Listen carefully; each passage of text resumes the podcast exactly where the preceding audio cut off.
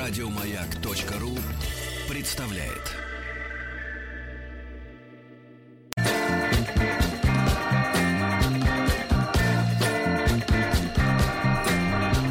Сергей Стиллавин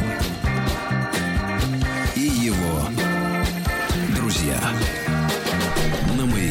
Здравствуйте, ребятки. Доброго вам всем утра. Спасибо за то, что вы сейчас с нами. Хотя я понимаю, что э, в семь утра вставать не надо. Многим, многим. Не всем, но многим, да. И поэтому, конечно, кто-то услышит нас уже в записи, в подкастах. Потому что Радио Маяк является станцией, которая производит большое количество подкастов. Может быть, самое большое количество. И они популярны. Ребятушки, но, э, значит, у нас сегодня радость большая. Появился Пупсик, он же Настенька. Настенька, доброе утро. Доброе утро. Вот, наконец-то ты появилась. Вообще я, друзья мои, очень рад Настеньке, потому что я, конечно, человек, который привык работать в диалоге. И когда мне вчера вот некоторые написали, ну там пару человек, пару женщин: Сергей, вот, вот в эфире нет вот у вас соведущего, это как-то не так. Разумеется, как-то не так. Конечно, если человеку не с кем разговаривать, то почему будет так же, как в диалоге? Это совершенно разумно. Я, кстати говоря, всегда считал, что Настенька — это такая молоденькая девочка. Я считал Настеньку стажером до тех пор, пока вдруг в разговоре не услышал, что у Настеньки очень взрослый сын, где-то под сорок уже. Шутка. Настенька, вот скажи, пожалуйста, он с тобой, сынуля-то? Конечно. Да, но как он дома, чем он занимается? Сколько ему лет, на самом деле? девятнадцать лет. Он сдал Сдал. Курс, э, закончил учебу в этом году. Да. У нас подвис сейчас э, призыв в армию. Так. Сидит дома, самый, сидит дома, самоизолировался. Так, ну а чем он занят целыми днями? Да гуляет от компьютера до холодильника. А, подъедается, значит, угу. да? Ты это дело Отъедается. Усмиряй. Да, да, да, да, да. Значит, Настенька, ну мы будем периодически с тобой на связи, да? Хорошо. Вот, спасибо тебе большое, что ты с нами сегодня. И ты, это твой подвиг ради нас.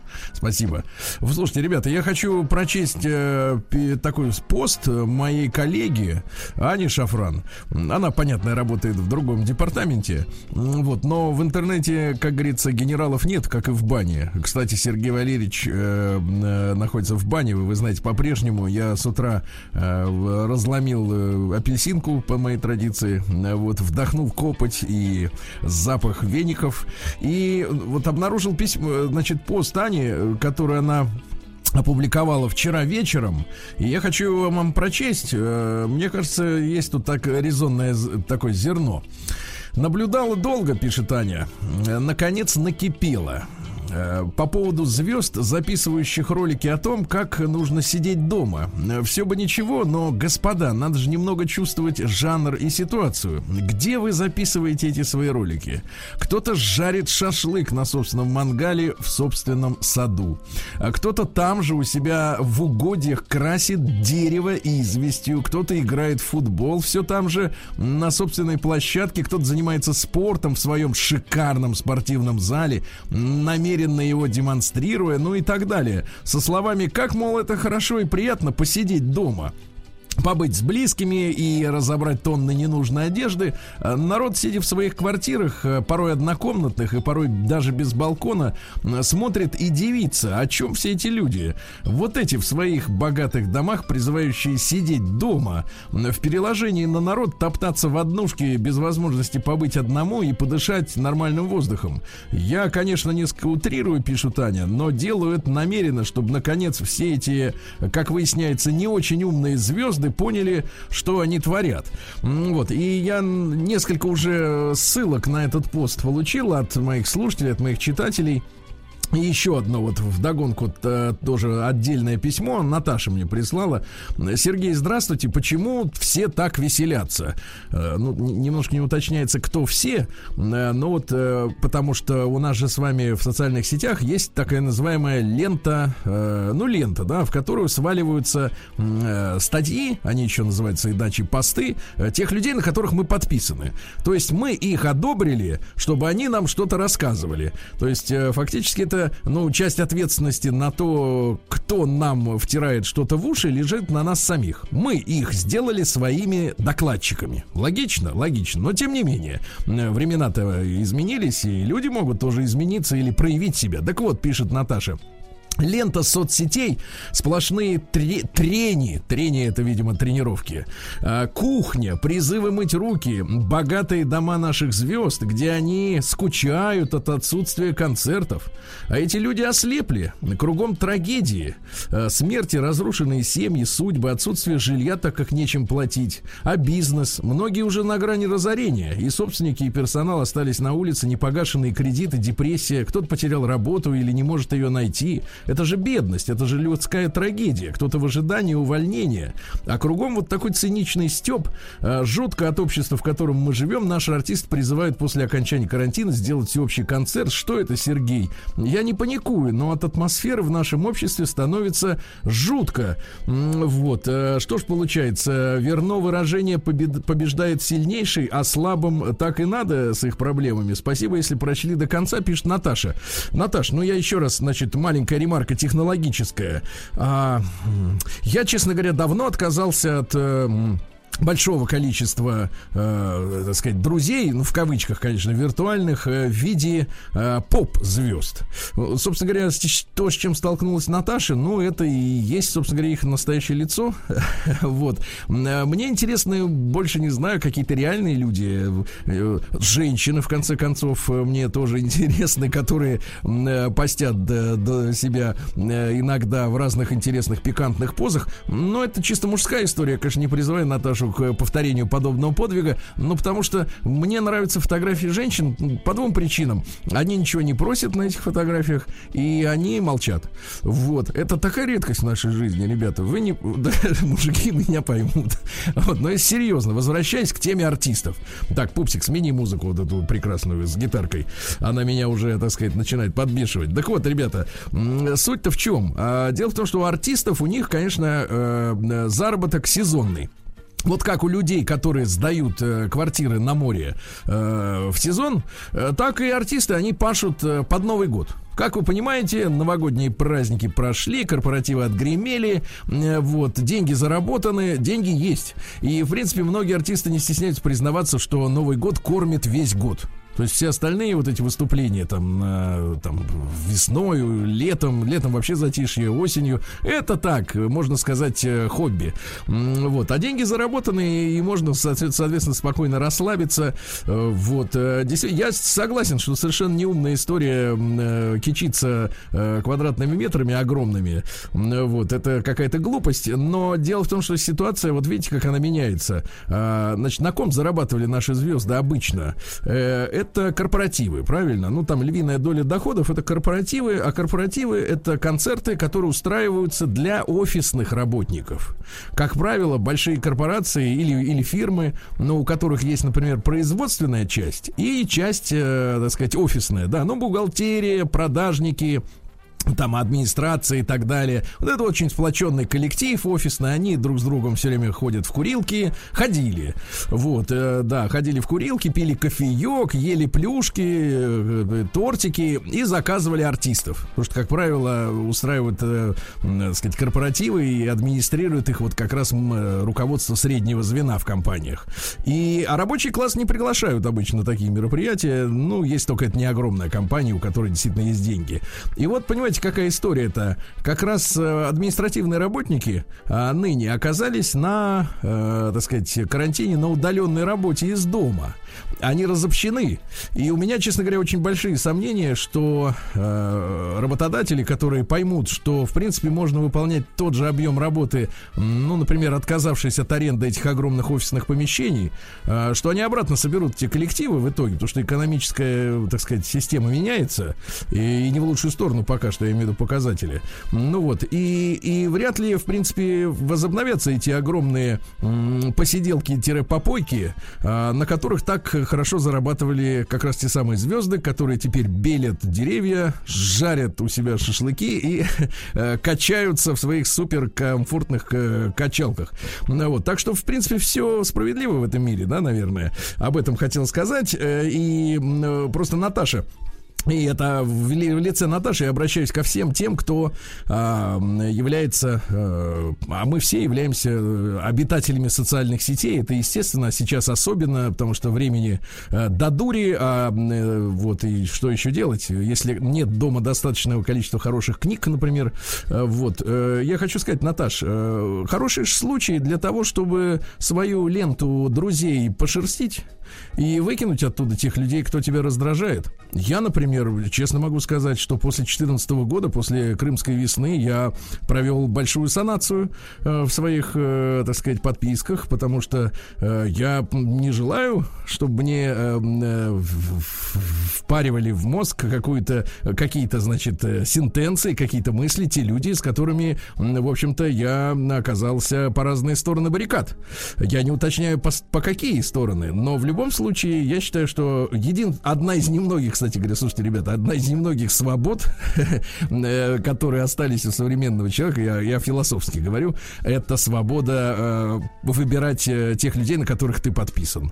И мне кажется, этим надо воспользоваться и почистить ленту и, так сказать, освежить мозги, правильно? Вот, э, хватит читать тех, кто выбешивает, кто раздражает. Вот, э, будьте свободны от э, контента, который по портит вам настроение. Это такой призыв. Ну и, Настенька, маленькую, так я Пупсику обращаюсь, она сейчас в студии, маленькую перебивочку, и я еще пару слов еще хочу сказать по текущему моменту. Сергей Стиллавин и его друзья. Ребят, я получаю очень много писем от вас. Спасибо огромное за то, что держите, как говорится, руку на пульсе. Вижу, что, ну, не то чтобы набирает. Сейчас ведь, знаете, в интернете не поймешь, какие процессы естественные, а какие специально педалируются. Ведь чем плохо вот интернет? Что так называемое общественное мнение там, оно может быть проплачено, физически проплачено, в том смысле, что покупаются лайки, покупаются Покупаются голоса, это все как бы такой на легальной основе, это не наркотики, не оружие, не проституция. Вот. И создается ощущение, что, например, большое количество людей волнует та, та, та или иная тема. Поэтому, конечно, опираться на интернет с точки зрения всерьез, с точки зрения точной картины мнения там, в стране или в мире трудно. Но, тем не менее, какие-то звоночки проступают. И, и я, опять же, опираюсь на, как говорится, лидеров мнения. Ну, не то, что лидеров, людей, которые мне симпатичны, нравятся, чье искусство или там творчество я, например, разделяю. И вот я вчера наткнулся, просто делюсь с вами историей, значит, наткнулся на пост, опять же, в, в среди моих подписок, не буду скрывать, я подписан на Вуди Харрельсона. Это замечательный мужчина, актер, который играл в, в том же фильме «Честный детектив», и, и вообще замечательный актер. Мне кажется, один из таких мощных, по-настоящему драматических, и, и людей, один из тех людей, который действительно хорошо владеет актерским мастерством на Западе. И, и, а он такой, знаете, очень сильный, жесткий антитрампист. И, и дело в том, что вся вот эта актерская когорта американская, которые, которые все живут в Голливуде, э, по непонятным для нас с вами. Мы не знаем внутреннюю ситуацию в Америке, нам трудно об этом судить, мы можем судить только по, э, по отзывам тем, тех, кто комментирует, а насколько они точны, мы тоже не знаем, поэтому ну, черт ногу сломит, что у них там на самом деле происходит. И, но вот артисты, они все против Трампа, они все хотят обратно в мир так называемой полной свободы. А что такое американская свобода? Ну, мы уже с вами однажды выяснили. Э, свобода по-американски — это свобода от э, каких-то определенных нравственных стандартов, религиозных или еще каких-то. Ну, то есть ты сам себе решаешь, сам себе решаешь, что хорошо, что плохо. Ну, вот если, если так. То есть полный разброд и шатание. Я считаю, что это хорошо, ты считаешь, что это плохо, мне на тебя плевать, вот мы свободные люди. В принципе, я так понимаю, что эта модель э, так и выглядит. Ну вот. И артисты все они это, Трампа ненавидят, вот, потому что как-то он наступил им на что-то, не знаю, э, не на ногу явно, на, на более такое болючее местечко. Вот. Но, тем не менее, артисты артисты, видимо, там тоже находятся в, так сказать, в ситуации, когда надо побыть дома. Это логично.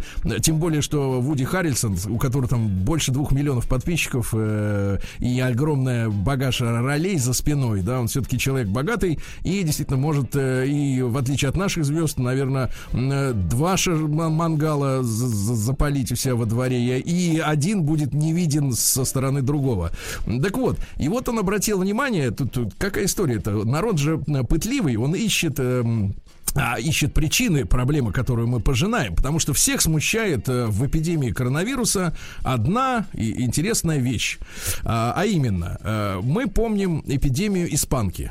Э, в интернете много фотографий. Я опубликовал у себя, да где угодно они есть. Когда там сто лет тому назад, на волне Первой мировой войны, э, развелась вот эта страшная эпидемия, которая унесла минимум пятьдесят миллионов жизней в Европе.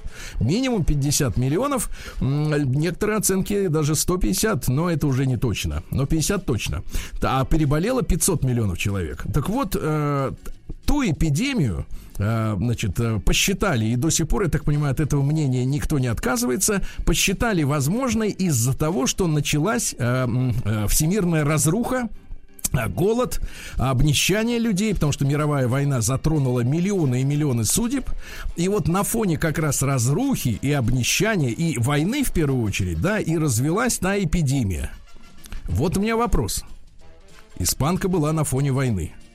У нас сейчас глоб, в, в глобальном смысле, за исключением там э, Ближнего Востока, каких-то отдельных э, конфликтов, ну, в, в принципе, не то чтобы официально, но мы в этом уверены. У нас сейчас мирное время. И вот на фоне мирного времени разворачивается вот как бы эпидемия. С одной стороны нонсенс, с другой стороны специалисты это никак не комментируют, это вызывает вопрос, поэтому пытливые умы в интернете, они начинают как бы копытом рыть, чтобы какие-то совпадения найти. И вот Вуди Харрельсон, но его пост не забанен, поэтому я так понимаю, что, в общем-то, в принципе, претензий к нему нет, к его мнению. Он опубликовал статью о том, что странная история совпадения районов распространения коронавируса с массовым включением э, телефонии пять джи, пять джи, ну пять джи, ну понимаете, да? И вот как бы Вуди задается вопросом, э, а вместе с ним и все его читатели, а их, я говорю, миллионы человек, а действительно ли есть какое-то совпадение или нет? И в этой ситуации э, больше всего настораживает э, молчание, потому что, э, как мы знаем, по нашей, ну не знаю, в России точно так считают, молчание знак согласия. Потому что когда нет опровержения, ты как бы, значит, вроде как на правильном пути. И вот сопоставили, я так понимаю, зоны, где, кстати, вот в Ухане, да, вот в китайской провинции, провинцию не помню, но город Ухань, там как раз эпицентр технологической этой революции, где как раз огромное количество именно пять джи-шных вышек.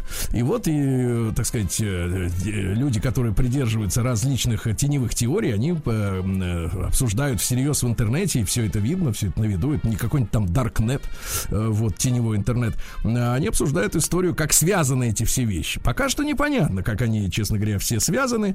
Вот. Но, надеюсь, в конце концов, мы прольем свет на все на это. Ребятушки, я хочу еще в, перед новостями сделать э, анонс. Сегодня, э, сегодня у нас четверг. Напоминаю тем, кто как бы подзавис немножко во времени и пространстве. И сегодня мы решили сделать еще один выпуск, уже второй на этой неделе, нашего нового проекта «Подмосковные вечера». Мои коллеги под, по, поручили мне модерировать. Ну что ж, модерировать, это значит быть конферансье по-нашему. А, вот. А, будут сегодня у нас а, замечательные гости, будут новые голоса. А, с пяти вечера до восьми по московскому времени обязательно к нам присоединяйтесь. В том числе будет научный разговор о том, как научиться ждать. Ну или синоним этого слова несколько неточный — терпеть, когда ты находишься в какой-то ситуации, например, в самоизоляции, и надо дождаться э, возможности выхода, выхода на улицу. Обязательно послушайте эту программу, ну а после новостей у нас история. День дяди Бастилии пустую прошел. восемьдесят лет со дня рождения. Ух ты, а ей уж восемьдесят. Разный, каждый день. Радиомаяк. Друзья мои, с нами сегодня все утро на арене Настенька-Пупсик. Меня спрашивают, находится ли Настенька в бане вместе с Сергеем Валерьевичем. Нет, нет, мы, мы разлучены. К сожалению, также, нет.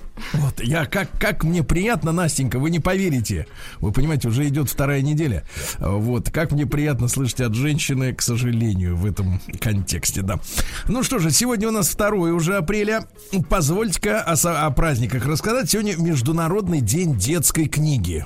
Отмечается, э, вот, э, ну что сказать, э, надо использовать ситуацию, чтобы приучить, наконец, ребенка к книге, да. Сегодня Всемирный день распространения информации о проблеме аутизма. Действительно серьезная проблема. День единения народов России и Беларуси. Но дело в том, что история берет старт в девяносто шестом году. Вот, и как бы, может быть, молодые люди не, не понимают, о чем идет речь, но в девяносто шестом году Борису Николаевичу Ельцину очень нужно было переизбраться на второй срок.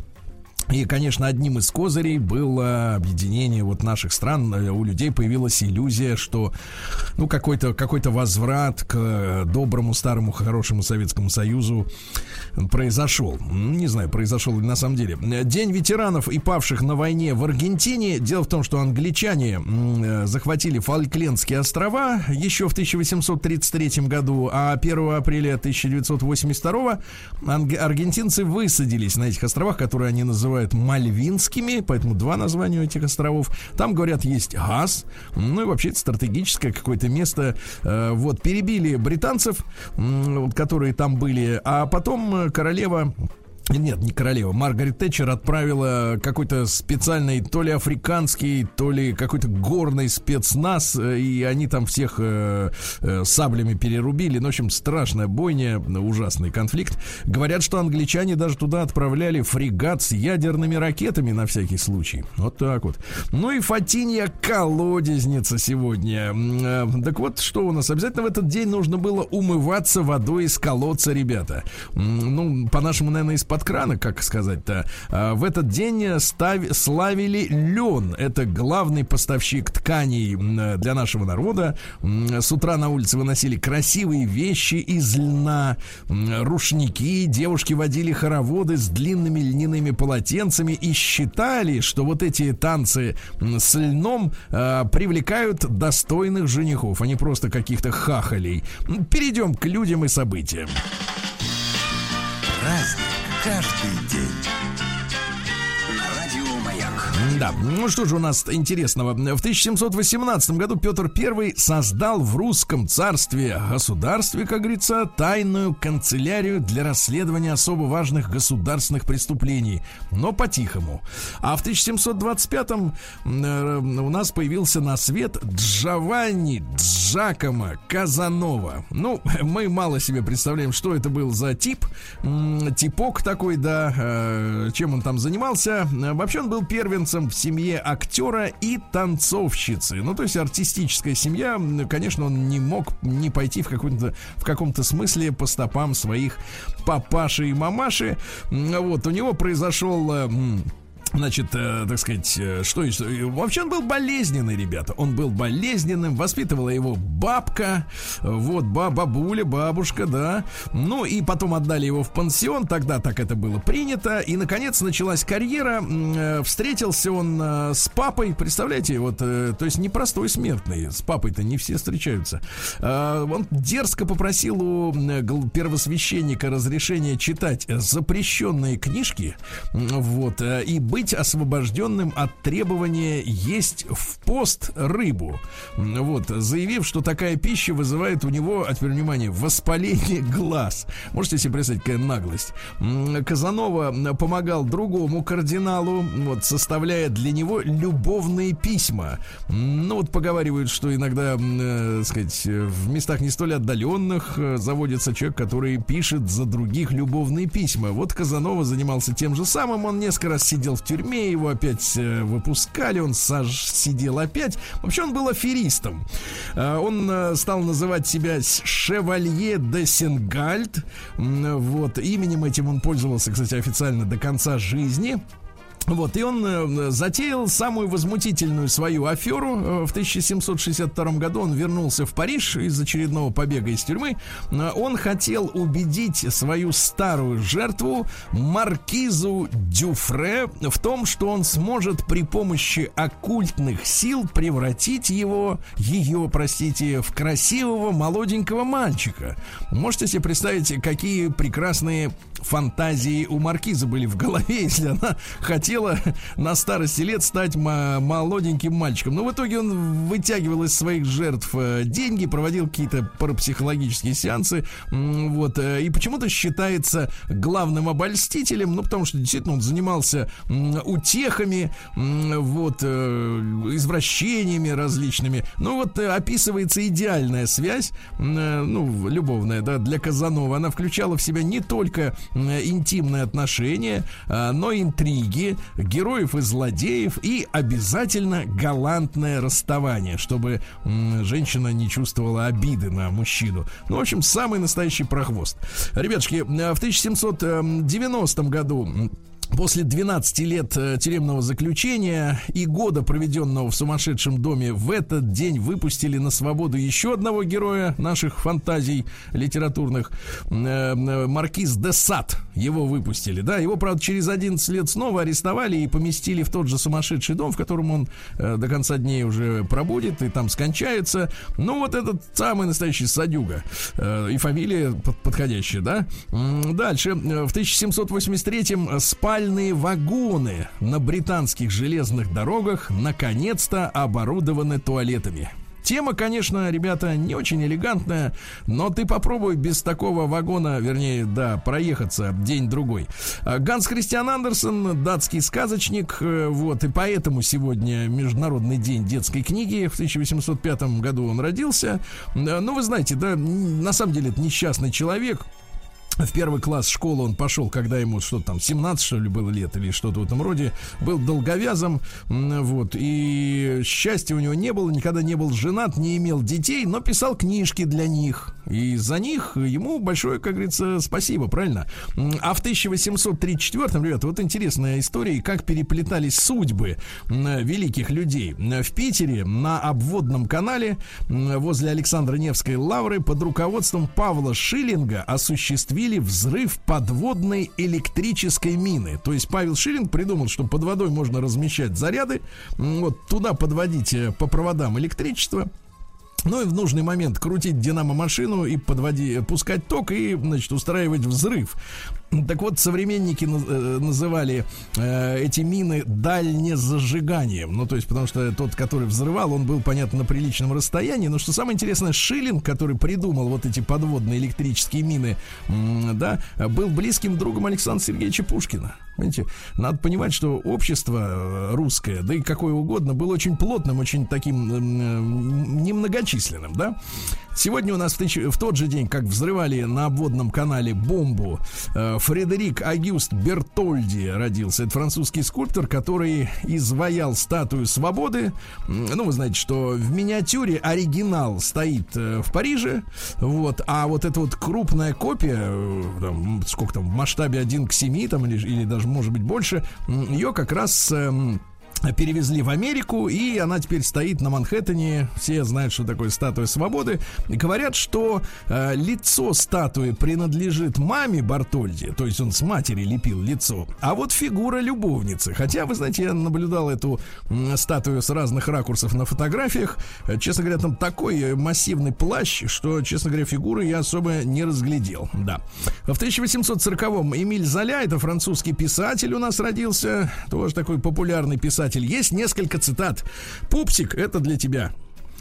Женщины вообще не могут быть совершенно правдивыми. Они всем решительно лгут. Судьям, любовникам, горничным и самим себе. Правильно сказал Золя? Нет. Вот, видишь, врешь. И здесь врешь.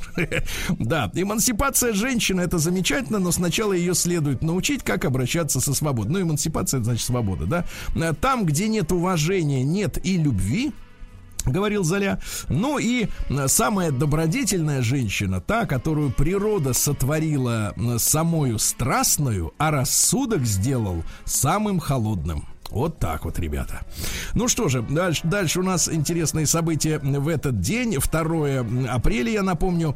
Немецкий атлет Евгений Сандов родился в тысяча восемьсот шестьдесят седьмом. Видите, имя как бы вроде русское, и фамилия почти русская. На самом деле Фридрих Вильгельм Мюллер. Дело в том, что в то время самые главные качки были не всякие там австрийские Шварценеггеры или еще какие-то черти, а русские атлеты, да, Поддубные, например, вот, и поэтому немцы, которые тоже старались быть силачами, они брали имена и фамилии, которые были стилизованы под русские фамилии, чтобы быть еще более популярными. Это интересный факт. В тысяча восемьсот семьдесят пятом Волтер Крайслер, основатель корпорации Крайслер, ну, вы понимаете, там и Додж, и Плимут, и Форд, и Шевроле, все там в одной этой телеге.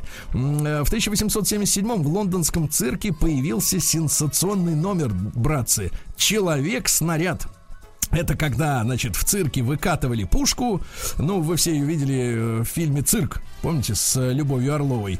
Значит, огромная пушка, туда засовывали женщину ногами вперед, вот, по имени Зазель, и ею пуляли вверх. И зрителям это очень нравилось, что женщины особенно стреляют. Я думаю, что если мужиком бы стреляли, никто так бы особенно и не радовался бы, да. А в тысяча восемьсот восемьдесят первом в этот день родился граф и поэт. Ну, то есть графом он был с самого начала, а поэтом уже пришлось, как бы, так сказать, немножко подучиться. Василий Александрович Комаровский. К сожалению, он последние двадцать лет своей жизни провел в психиатрической лечебнице. Вот. Но оставил после себя романтические строки. Позвольте прочесть.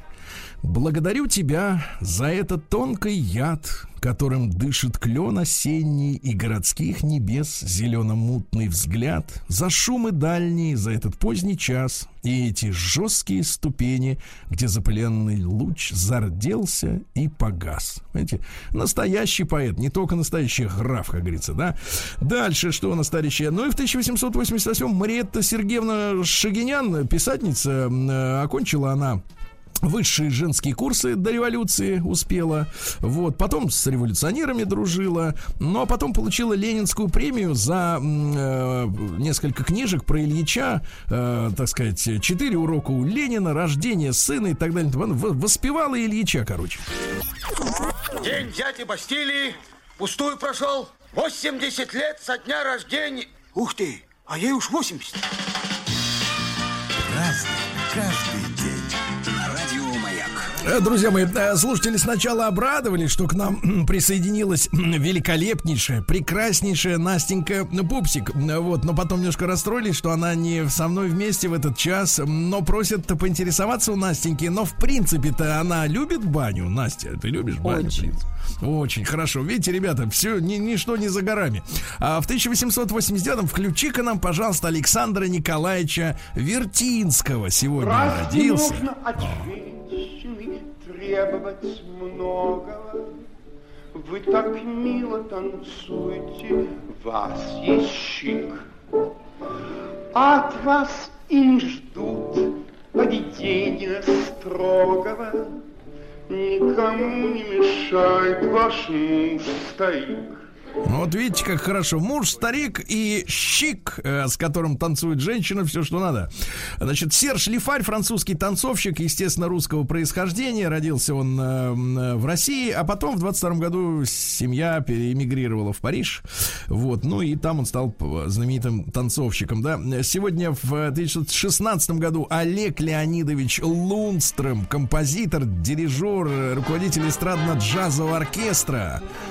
Да-да-да, он возглавлял коллектив, ребята, шестьдесят пять лет. Вы можете себе представить? Вот это стаж. Чуть-чуть послушаем.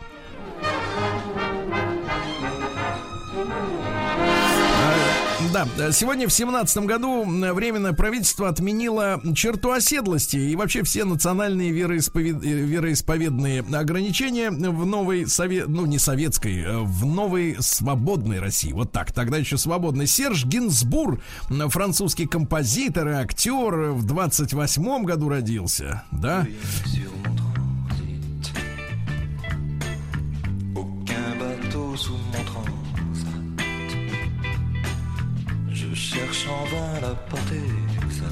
Да, что говорю, пусть поиграет чуть-чуть, да. Если бы я был более красивым мальчиком, я бы уже сейчас умер от переутомления с девчонками. Женщины – это элегантный способ не погрязнуть в извращениях, да. Любовь – это взаимные обиды. Женщины мстят за то, что они нас любили. А, вот. Глупость – это беспечность ума. А, все мне в жизни удалось, кроме, собственно, жизни. Ну и, наконец, есть две... Ну, не будем там неприличные слова. Чуть-чуть послушаем еще Сержа.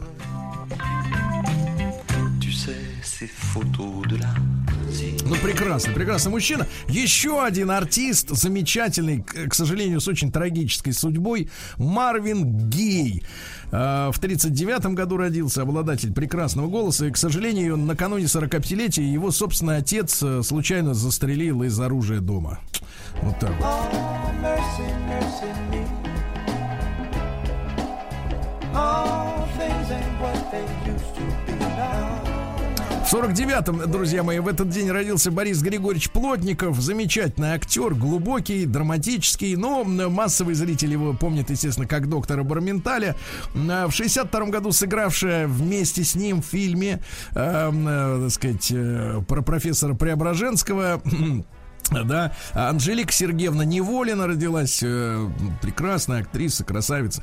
В шестьдесят шестом году наш советский спутник Луна десять стал первым в мире космическим аппаратом, который облетел Луну. И причем облетел не раз, а четыреста шестьдесят раз, друзья мои. И только через пятьдесят шесть суток закончилась э, энергия в батареях, потому что тогда еще не было солнечных батарей. А так бы он, может, и до сих пор бы что-нибудь там передавал бы. Вот. И он определил, что что у Луны есть магнитное поле, вот тут интересно, оно примерно в тысячу раз меньше, чем земное поле, но установлено было, что нет северного и южного, грубо говоря, магнитного полюса, понимаете, да, то есть как бы оно хаотически размазано по Луне. Сегодня в шестьдесят девятом году родился, ну, посмотрите, какой прекрасный мужчина, Иосиф Игоревич Пригожин. Кто не знает Пригожина? Иосиф, ты спишь, а мы тебя поздравляем. Вообще, в двенадцать лет он начал работать, по иронии судьбы, парикмахером. По иронии, я, вы понимаете, почему, так скажу, в комсомол не вступал. И, кстати, Иосиф Пригожин был тем человеком, который, по всем моим данным, значит, соответственно, покупал для Виктора Робертовича Цоя его подарок. Последний автомобиль, тот самый «Москвич», на котором он разбился. Такая вот, так вот тоже история переплетается, да? В семьдесят втором году на экране вышел фильм Василия Шукшина «Печки-лавочки». Сам Шукшин считал, что это его лучшая работа. А в семьдесят восьмом году, вот смотрите, какая интересная история, на, как просчитались, в хорошем смысле, продюсеры. На американском телевидении, на телеканале си би эс начался показ сериала «Даллас». Ну, не знаю, может быть, в девяностые годы у нас и пытались его кто-то смотреть или показывать, но есть такой сериал. Так, короче, первоначально авторы хотели сделать мини-сериал. Ну, сегодня мини-сериал сколько? восемь, шесть, там, десять серий. У этих, правда, пять недель. пять недель, пять и пять, ну, где-то, наверное, серии двадцать, наверное, двадцать пять. Но рейтинг э, был настолько высоким в семьдесят восьмом году, что, представляете, они продолжили съемки тринадцать лет.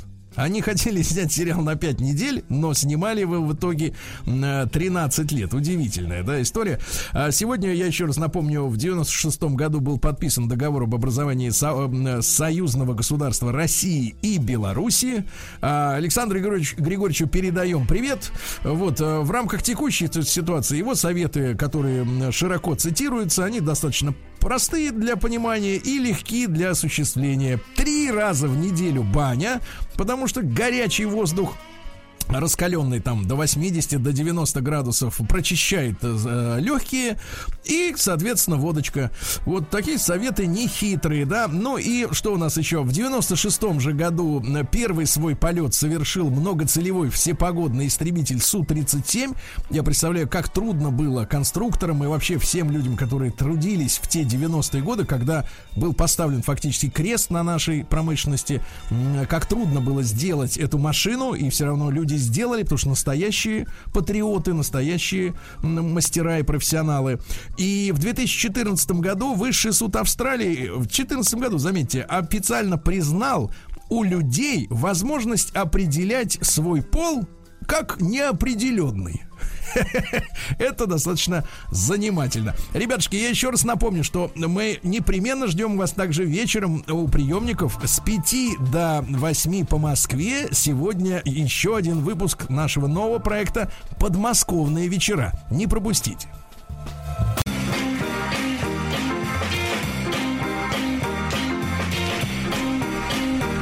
Сергей Стиллавин и его друзья на радио «Маяк».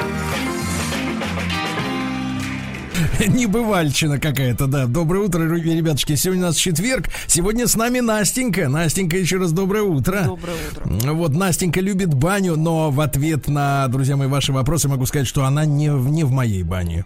И не в своей. Она в нашей студии. Настенька, а можно вас попросить, вот э, я запишу потом себе куда-нибудь на смартфон, потому что я тоже одинок сейчас, как и вы. И буду слушать эту запись, и мне будет хорошо. Я приду в баню, а вы вот, э, представлю, как вы раскрыли дверь парной, машете мне так приветливо, знаете, веничком, так разгоняя пар, и, и говорите так: Сережа, можете сказать вот так? Сережа. Прекрасно, переходим к Омску, да.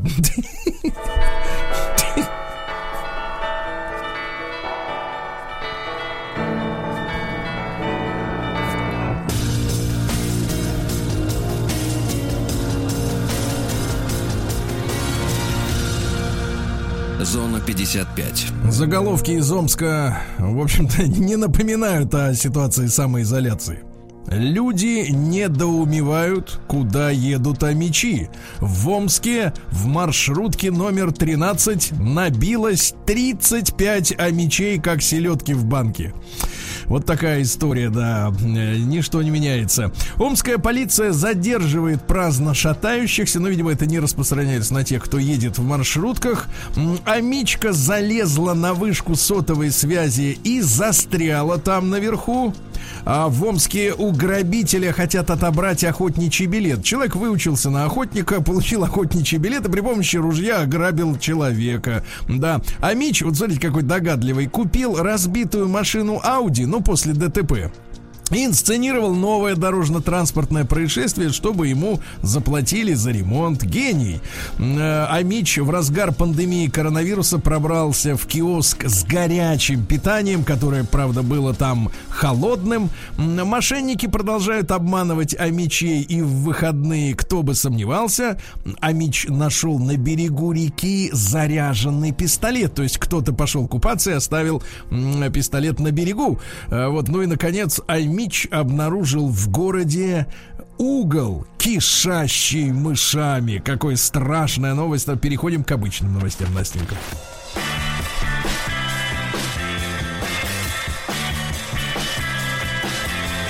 Сергей Стиллавин и его друзья. Радио «Маяк». А знаете, чей, Настенька, вы знаете, чей это голос, кстати говоря?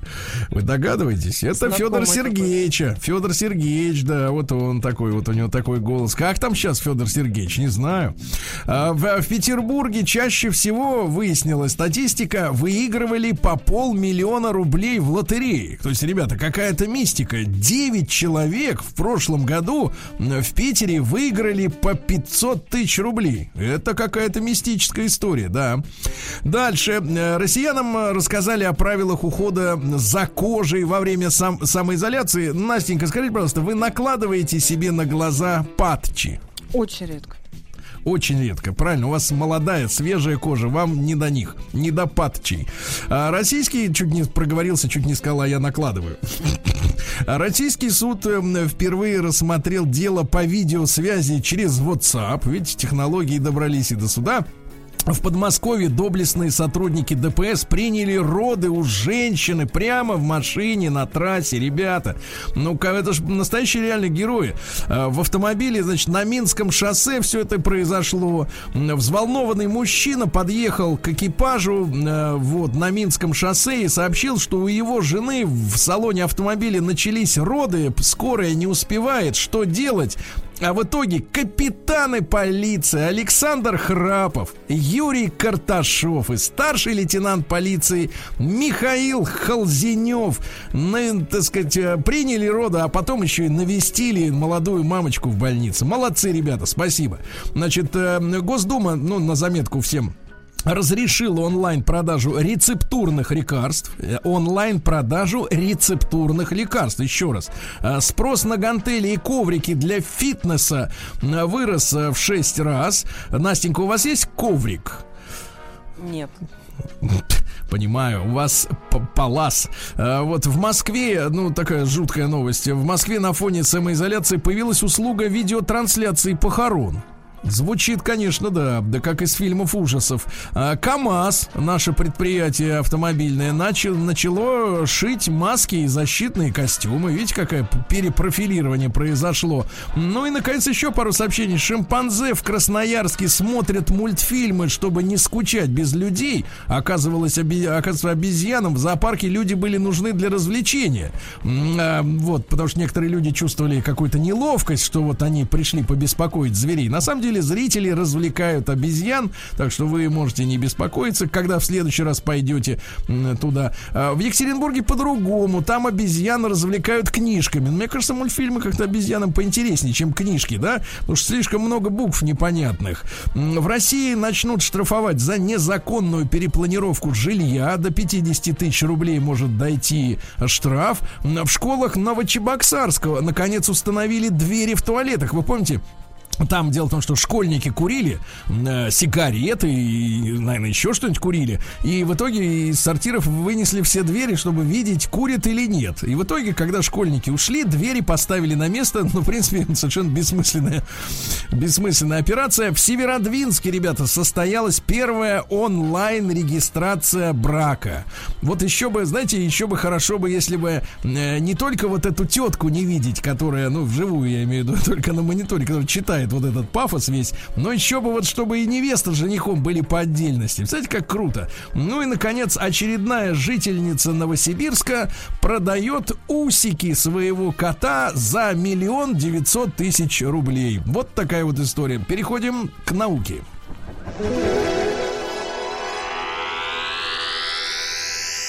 Наука и жизнь. Давайте начнем со страшного, ребятки. Оказывается, таблетки плацебо могут вызывать эффекты, которые обычно вызывают наркотики. Вот это да! То есть, представьте, какая сила веры человека, что он может пустышку принять за нар... ну, вообще, за лекарство, да, да. Дальше. Эксперты назвали неожиданные преимущества для владельцев кошек. Ну, в принципе, в связи с последними событиями у котов вообще исчез... исчезли преимущество, потому что с собакой можно выйти на улицу, а пойди объясни постовому, что ты выгуливаешь кота, да, но тем не менее эксперты говорят, что у котов есть, от котов есть пользу, вот, э, у владельцев котов на тридцать процентов ниже риск наступления инсульта или сердечного приступа. Представляете?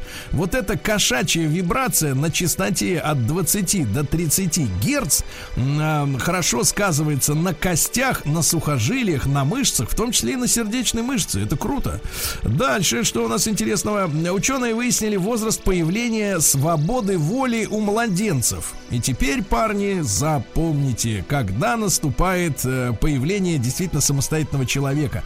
Уже в четыре месяца маленький бэбик понимает, что в ответ на его определенные действия он может рассчитывать на нужный ему результат. То есть, например, поплакал и далее... титю, к примеру, да. Ну, а вообще японцы считают, что после трех, вы знаете, да, классическая книжка есть, после трех уже поздно, после трех лет вообще воспитывать поздно, человек уже сформирован. А британские ученые выяснили влияние кишечной микрофлоры на личность человека, они провели несколько экспериментов, оказалось, что та микрофлора, которая ну, не богата разнообразием микроэлементов, она вызывает в человеке депрессию и гадкие всякие разные мысли и плохое настроение. Они провели эксперименты с пересаживанием, как вы понимаете, микрофлоры, и когда от депрессирующего товарища пересадили на нормальному, тот тоже стал испытывать депрессию. Так что, ребята, в кишечнике должно быть много всего разного. Тогда будет весело. Ну, по крайней мере, оптимистично. Нижегородские ученые разработали жидкие перчатки. Это круто, ну то есть побрызгал, э, и образовались на руках уже перчатки, уже твердые, нормальные. Ну, лет двадцать назад, по-моему, придумали такие же жидкие колготки. Вот. Ну и еще пару сообщений из мира науки. Во-первых, ученые назвали лучшее время для завтрака, товарищи, через два часа после пробуждения, не раньше, через два часа. Ученые разработали, наконец, батарею, которая заряжается за несколько секунд, и это может стать революцией в том же электронике. Электротранспорт есть, конечно, после коронавируса электромобили, как индустрия, все еще будет существовать. Вот. Ну и что у нас еще главная новость? В присутствии других людей человек есть, ест часто, но малыми порциями. Вот такие новости из мира науки. Переходим к капитализму. Новости капитализма. Ну что же, вы знаете, что детишки и студенты пошли на заочное обучение, и туда же в интернет все мы, собственно говоря, пошли. И вот, наконец, тролли добрались до собрания анонимных алкоголиков. Тролли взломали чат анонимных алкоголиков в прямом эфире в Zoom и призвали, и начали их призывать бухать. Да. Дальше из хороших новостей. Мужчина по ошибке отсидел три года за убийство своей жены. Три года. Но зато стал миллионером, потому что ему присуждена компенсация за три года в тюряге в размере двух миллионов долларов. Это по-нашему, но я не знаю, по какому курсу, по вчерашнему, по сегодняшнему, как-то все пляшет. сто пятьдесят семь миллионов рублей, короче говоря. А дальше, так сказать, выжившая после... Вот заголовок, вы только послушайте. Выжившая после залетевшего в ее дом торнадо. Торнадо. Знаете, может воробей залететь, плохая примета. Не знаю, что залететь там. Мусор какой-нибудь с верхнего этажа. Окурок может залететь. А тут человеку залетело торнадо. Так вот, короче, модель Playboy рассказала о случившемся. Говорит, влетела со скоростью, а теперь внимание, ребята, представляете, окно открыла, оттуда со скоростью двести семьдесят три километра в час. двести семьдесят три километра в час. Она выжила. Вы представляете, вот это женщины, да. Дальше, что у нас интересненького. Врачи удалили мужчине самую большую селезенку в истории, ребята. Весом тринадцать килограмм. тринадцать килограмм. Это круто. Ну и что у нас еще интересного из мира капитализма? Власти... А, вот сенсация. Власти Панамы. Там тоже самоизоляция, ребята, не беспокойтесь. Власти Панамы запретили жителям разного пола покидать свой дом в один и тот же день. То есть сегодня гуляют мужики, а завтра женщины. Во как у них. Посмотрим, что творится в России.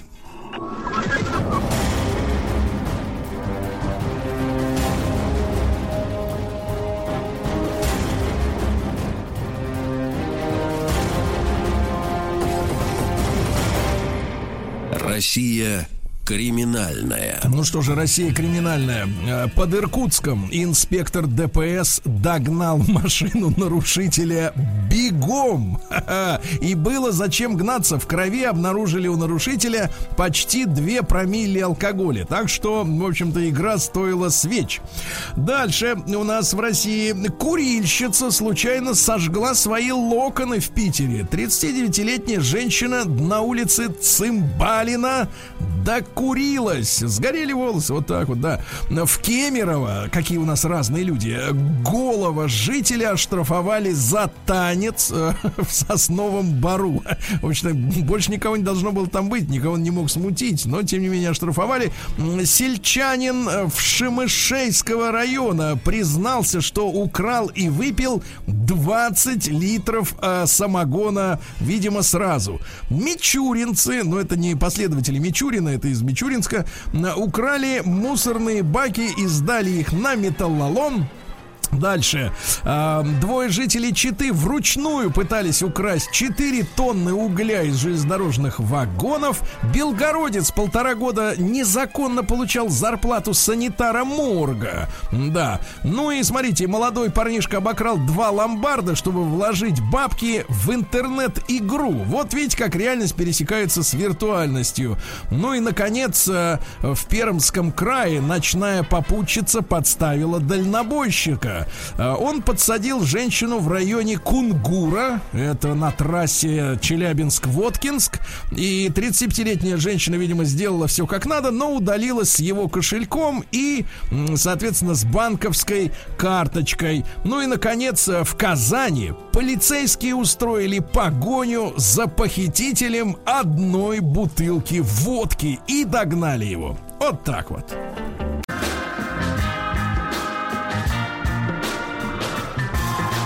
Сергей Стиллавин и его друзья.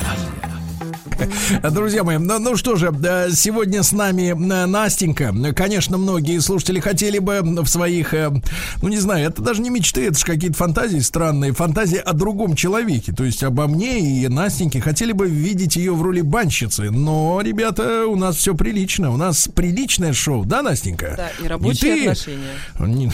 Рабочие бывают, вот сейчас вот про дальнобойщика была новость, там тоже как бы отношения вовсе вовсе не любительские, да. Но не важно, значит, мы приличные люди все, друзья мои, много новостей приходит, ну, как правило, от домоседов. Кстати, отличное слово, домосед, про всех нас в нынешней обстановке. Ну вот из того, что я э, прочел, давайте, давайте вот что. Самое интересное, э, потому что сразу визуально представляешь себе этого человека, остальные как-то в тумане скрываются, в пару, скажем так, в пару, который выбивается из баньки. Э, Сергей, э, Сергей Безруков, э, э, Сережа, э, вдруг э, во время самоизоляции начал писать маслом. Надеюсь, я ударение в этом слове правильно прочел. Именно писать маслом. Э, вот, э, рассказал своим поклонникам, что вдруг вот ни с того ни с сего начал писать. Он показал снимок своим, э, от своей аудитории, на котором запечатлен за столом. То есть э, снимает явно не сам Сережа. Перед знаменитостью лежат краски, холста с аккуратными мазками. Вот, З-буква. Выполненными непрофессиональным художником. Интересно, как это понять. В комментарии к посту Сергей Витальевич рассказал, что в студенческие годы любил писать акварельные миниатюры. Долгие, ру... долгие годы, руки-то не то, да, долгие годы он не брал, без руков не брал, не брал в руки кисть. Да, но во время карантина ему захотелось вдруг заняться тем, что он давно, давным-давно забросил. Друзья мои, а давайте-ка мы сегодня вот о чем поговорим. А, давайте так, нашли ли вы себе, а, давайте так, нашли ли вы себе, себе в условиях самоизоляции а, занятия по душе? Давайте так, занятие по душе. Вот Сергей Витальевич Безруков, он э, в руки взял кисть, да? Как у вас дела? Плюс семь девять шесть семь сто три пять пять три три. Вот занятие, которое вам больше всего нравится в настоящей, в настоящей ситуации. Давайте об этом.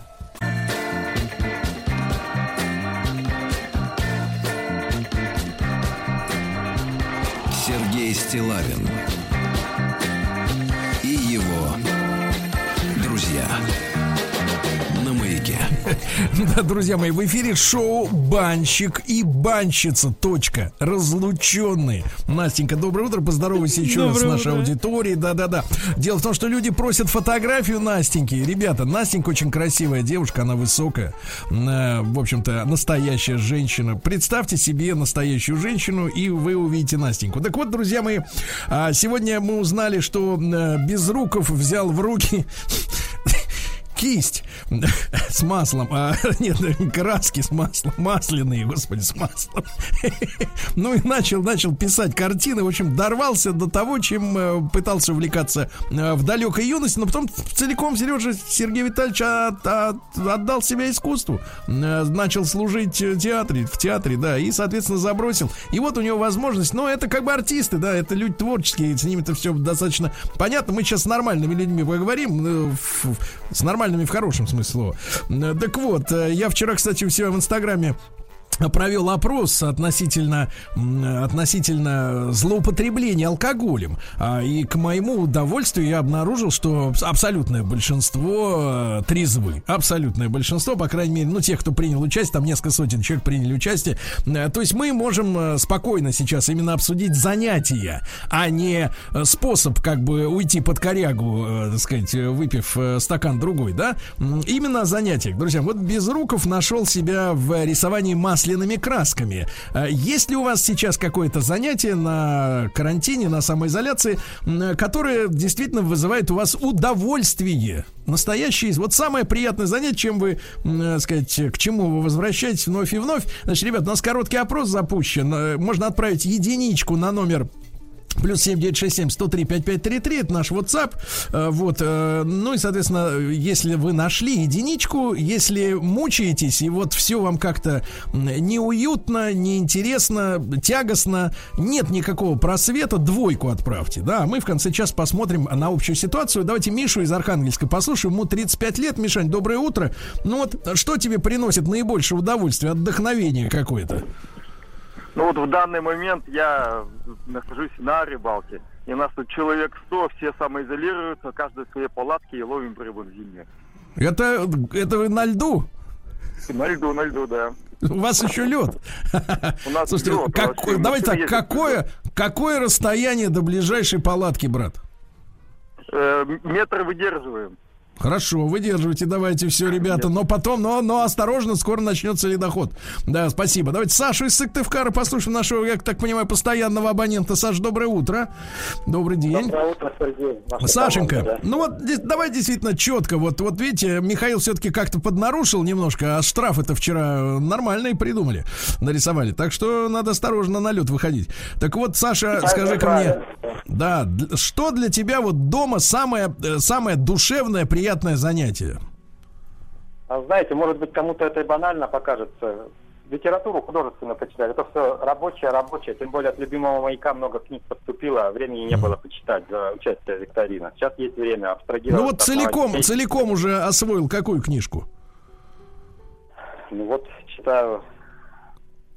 Как... Мозг, про мозг читаю. Как он про устроен. Мозг читаешь. Очень хорошо, да. Мозг читает про мозг. Спасибо, Саша. Хорошего дня тебе, брат. Вот. Мне приходится работать, пишет Игорь, сорок семь лет, из Петрозаводска. Вот такое нашел себе занятие. А из Красноярского края прислали фотографию. Ребята, у вас есть возможность в наш WhatsApp чат отправлять даже фотки. Если вот ваши, ваши занятия можно как-то проиллюстрировать при помощи камеры в смартфоне. Вот товарищ пишет, к сожалению, не подписавшийся, что он э, ловит рыбу, и замечательная романтическая фотография, сделанная с борта какого-то корабля. Я так понимаю, что это матрос, или как вот, Настенька, вот э, кто на гражданском судне э, служит, он матрос или моряк? Юнга. Нет, это не Юнга, я чувствую, что это взрослый мужчина. Но, тем не менее, значит, это матрос, правильно. И вот этот матрос, ну, он приписан к кораблю, он, естественно, должен быть на, ну, у себя вот на службе. И он, видимо, закидывает в реку, так сказать, удочку. И замечательный пейзаж, замечательное раннее утро, встает солнце, река, штиль, просто благодать, да. Па, Пашу послушаем из Питера, ему сорок один год. Павел, доброе утро. Вот нашли любимое какое-то теперь уже занятие в эти дни? Здравствуйте, Сергей, здравствуй, Настенька. Приятно вас слышать с утра. А как ты а... думаешь, погоди, Павел, а как ты думаешь, Настенька блондинка или брюнетка? Давайте рисовать ее заочно. Давайте, давайте я обрисую. Настенька приятного вида, у нее наверняка волосы до плеч, она, наверное, русые волосы, я думаю, что скорее Эх, всего. Нет. Нет, и она угадал, истинно, так? истинно черные волосы, но а. действительно до плеч и даже ниже. Продолжаем ну, разговор. Да, продолжаем да. разговор. Итак, чем ты занят вот дома? Такое, чтобы приносило удовольствие. Удовольствие, да. Но мне удовольствие моя работа доставляет, потому что я приходится мне работать, потому что я работаю на мусоровозе, и я прекрасно вижу, что если я встану, то будет еще одна эпидемия. Вот, поэтому мне приходится работать. Но в свободное от работы время, когда мои-то сидят все равно дома, я уезжаю на дачу, и Сережа, я в январе, благодаря нашей погоде, поставил себе сруб в девять венцов. В девять? В баню, да, там в такие девять. Венцы по, По полметра деревья, да. И вот по полметра деревья, руку. Видите. То есть ты сейчас там по зашкуриваешь, что ли? Я не понимаю, чем ты занят? Зашкуришь? Я занят подготовкой, завозом угу. утеплителя. Ну, потому что ты же строил тоже баню. Конечно. Знаешь, ей нужно отстояться. Конечно. Надо. Конечно. Нет, кстати, да, спасибо, спасибо, Паш, большое. Кстати, на тему, да, строительства бани. Значит, в чем, в чем история с, там, с деревянной баней хороша? Дело в том, что действительно это, так сказать, отложенное производство. То есть, например, за квартиру где-то, да, ты должен как бы сразу выплатить все деньги. А здесь вот, ну, нашлись у тебя бабосы. Ты залил, так сказать, денежку, так сказать, в этот... фундамент, потом вот венцы привезли в полметра, как вот Паше, это все отстоялось, потом еще что-нибудь, так сказать, никто не торопит. Но смотрите, пью уже третий день с понедельника, Андрей из Алтая. Плохо, Андрей, плохо, мы тебя, тебя будем ругать за это, Андрей, да. Значит, Катя, сорок три года, из Петербурга, пишет: три года руки не доходили доделать пол в загородном доме, ну... этаж под э, двухскатной крышей. Э, ура, самоизоляции. И прислала фотографию. Действительно укладывают э, там утеплитель, там э, влага, влага, не знаю, как это называется. Короче, прокладывают, когда, знаете, там де- дерево, чтобы влага не просачивалась. Э, давайте Наталью послушаем из Москвы. Наташа, доброе утро. Доброе утро, Сергей. Да, Наташа, я ну, скажите, на самоизоляции пожалуйста. Нахожусь восемь лет.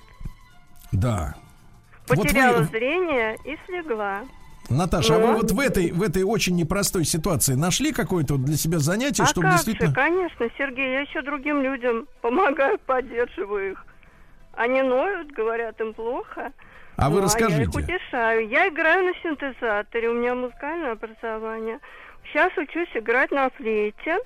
Участвовала в викторине у Владимира Матецкого, выиграла призы в прошлую э, пятницу. А Владимир Леонардович, кстати говоря, будет сегодня среди героев э, наших подмосковных вечеров с пяти до восьми. Так что, Наташа, вы к нам присоединяйтесь, хорошо? Да, Сергей, Очень... еще. Да, да. Сергей, я еще первого августа выходила в прямой эфир у уральских самоцветов, читала свои стихи и пела «Подмосковные вечера» песню. Вот так. Спасибо вам большое, Наташа. Спасибо за оптимизм. Спасибо, действительно, друзья мои. Давайте, давайте действительно обернемся на...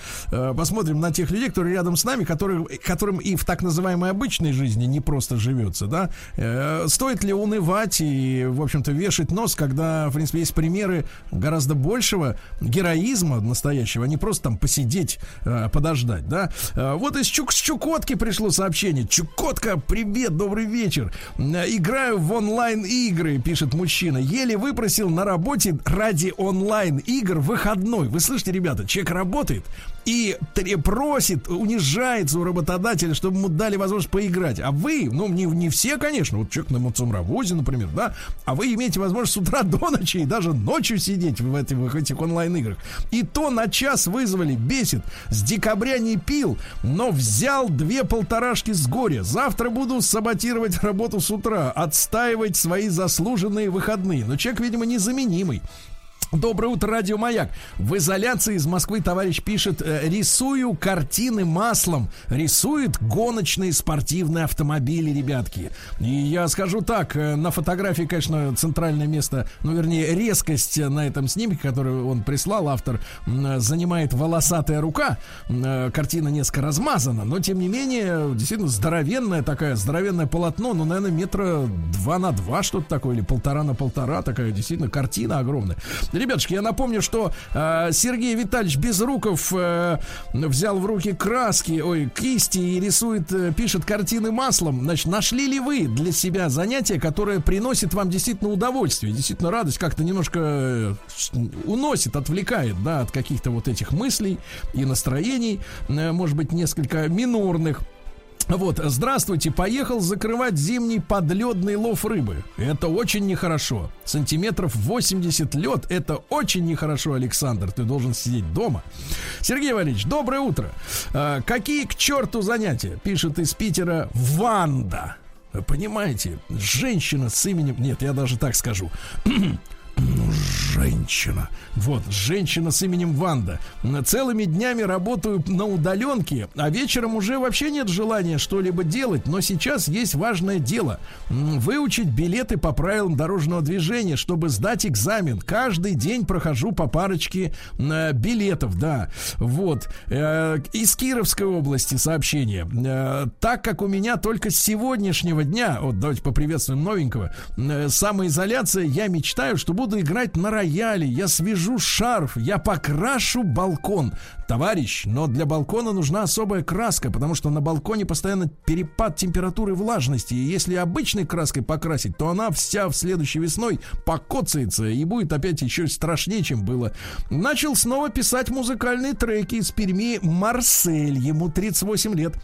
А вот еще и стал высыпаться. Наконец-то человек стал высыпаться, ребята.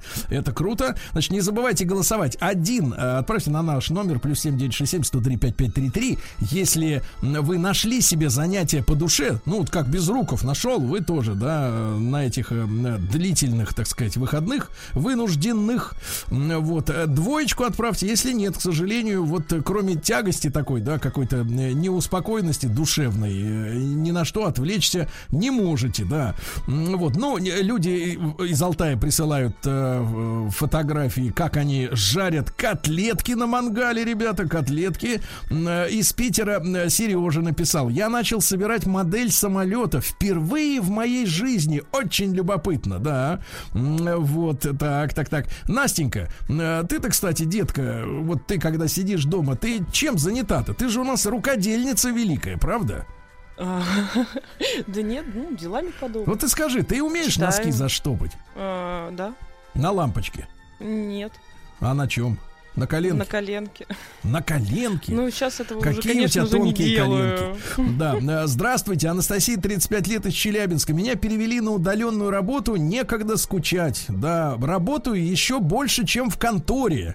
Вот. Георгий, тринадцать лет. Вы представляете, мальчик, занялся режиссурой, ребята. Вот чем. Вот как.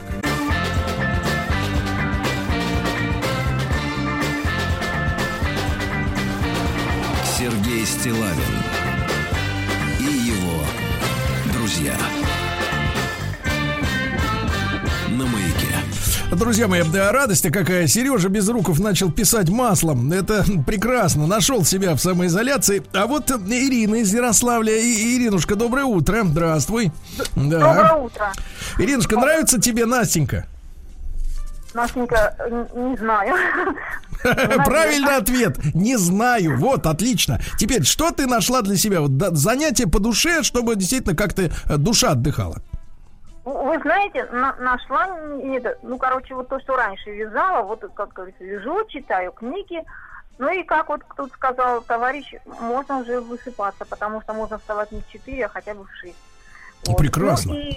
еще хочу сказать, ходишь все время, что-то тут поешь, там поешь, ну, что-то с чем-то такое. Да, да, да, понимаю, понимаю вас прекрасно. Спасибо большое, Ирина, хорошего вам дня, держитесь. А, из Башкирии научился шить медицинские маски, сшил на всю семью. Походу, это мое. Вот видите, какое прекрасное признание. Ильдар из Казани написал, что он танцует кизомбу, крепко прижимая друг друга. Ну, правда, правда, фотография вот этой крепости не иллюстрирует. Паяет Иван, аудиоплеер паяет. Вот при... Артем из Магнитогорска пишет, что мне приятно повышать свою квалификацию, пока на это есть время. В рабочее время обычно только рутина. Да. Ну что же, пишут, что ну слышно же, что она брюнетка и смуглая из Чувашии. Настенька, ты сейчас смугла или побелела к лету? Да я всегда смуглая. Все, вот видите, как чувствуется, да. Нет, ну Настенька, конечно, это сплошное очарование. Сплошное. Вот я Настю даже со спины узнаю. а, Значит, Кемерова, приятно собирать пазлы с младшим братом и слушать подкасты Маяка. Вот, приступил к руководству по эксплуатации. Игорь, двадцать один год. Вы представляете, а если он еще и запомнит, что там доктор наш говорит, то же изменится отношение с женщинами у него. а, а, Да, да, наконец-то у меня дошли руки собрать кухонную гарнитур, пишет Кирюша, который лежал целый год в гараже, главное, чтобы не отсырел. В планах построить курятник и Козлятник, да. Вот, из Иркутска продолжаются идти фотографии. Человек из дыры в этом, во льду вытащил рыбу. Вот, молодец, пока слушал наш эфир. Сергей, доброе утро. Матрос — это звание, а моряк — призвание. Ну, нормально. Вот что у нас. Супруга работает, она медик, а я второй день занимаюсь уборкой. Это Булат из Уфы. Доброе утро, наш дорогой маяк из Челябинска. Желаем хорошего дня. Качество звука отличное. Отличное. Большое спасибо, товарищи, за качество звука. Ну, почему качество звука? Потому что душа у Сергея Валерьевича запела. Понимаете, я с утра, э, так сказать, понюхал эту самую копоть, веники, потом съел одну апельсинку, а потом Настенька. Понимаете, когда в жизни мужчины появляется женщина, хотя бы даже на, на этом, на шнуре, я не про игрище, я про телефонную коммуникацию, да, нашу, то, конечно, мужчина расцветает. Вот, здравствуйте, Анастасия, тридцать пять лет из Челябинска. Меня перевели на удаленку. Скучать некогда, а так ведь хочется почитать художественную литературу, да, а, вот, ну что же еще пишут, гидроизоляцию кладут, а, работаю на удаленке, изучаю компьютерные программы, ходим с мужем по лестнице, ребята, по лестнице ходят. Помните, вчера нам Вячеслав рассказывал, что он мечтает десять раз пройтись с первого по десятый этаж утром, когда в подъезде никого нет. Пока что прошелся только семь раз. Товарищи, товарищи, будем, от, будем брать лестницы штурм. Вот, много чем хочется заниматься, пишет Эльвира из Петербурга. Но я сотрудница полиции. У нас карантина нет. Вот. Лана решила подквасить капустки. Настенька, кстати, а как ты готовишь, детка? Хорошо. Как бог, это плохое слово, как шеф-повар. Нет, хорошо, пока никого не отравила. Ну вот вчера ты чем сынульку-то кормила? Куриное филе в духовке и макаронки. Макарошки, да, вот так вот, да-да-да, то, что туда приболтало, да. Ну, нормально, в принципе, не, пусть не расслабляется, да. Вот. Привет из Рязани. Работаю на заправке. Еду с мужем после ночной смены на дачу обрабатывать участок. В Ростове занимаются воспитанием дочери. Настенька, тридцать восемь лет, из Москвы, занимается вышиванием. Прислала нам свою работу на, так сказать, ткани. Бабочки кружатся, садятся на цветок, начинают опылять. Но это пока что только на рисунке, да. Делают для дочки куколь, кукольный домик. Сережа из Северодвинска. Давайте Людмилу послушаем из Москвы. Людмила, доброе утро. Да. Здравствуйте. Людмила, я первый вопрос. Да, почему так рано встали? Все спят-то до двенадцати в эти дни. Значит, у меня хорошая новость. Я умудрилась выйти замуж, и поэтому я встаю теперь рано. Погодите, когда это произошло? двадцать девятого как раз. Погодите, а вы успели? Да, мы успели. Как зовут супруга? Юрий. То есть у вас с Юрием романтический сейчас как бы период, да, вот? Ну вот вы знаете, немножко чуть-чуть не так, потому что ему приходится ходить на работу, у него угу. вот такая работа. Но вы встречаете а я... ее во всеоружии, да. Юру? Да, встречаю и провожаю, конечно. Ну а как поэтому... это вот, объясните, пожалуйста, я, к счастью, таким вопросом не задаюсь, но как это быть замужем, вот сколько, три дня, вот как это, четыре? Слушайте, это непередаваемое ощущение, иногда получается, что ты не веришь. Правда? Потому что это произошло, да, и в условиях карантина как-то это вот... Как-то то есть вот это правда, счастье? А ну, вот счастье, просто объясни, да. объясните мне, вот в жизни женщина, вот этот муж, который вот нажимает кнопку звонка вечером, приходя с работы, вот что вы чувствуете, что чувствует ваше сердце? Ой, оно выскакивает, если честно, выскакивает. Если он слышит, прекрасно. Я не знаю, нет, он работает. То есть Юра у нас, Юра еще да. и кудесник, да. да. А, хорошо, да. спасибо большое. Хорошей вам семейной жизни, душа моя, да.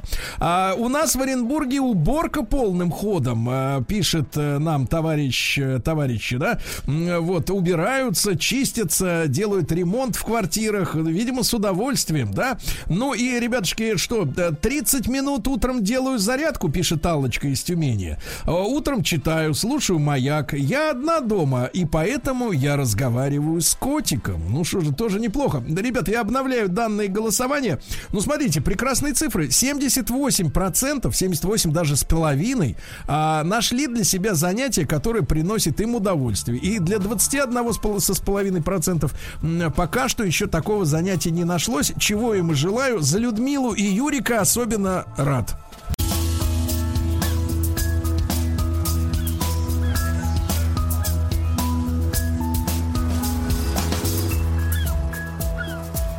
Голубая лента.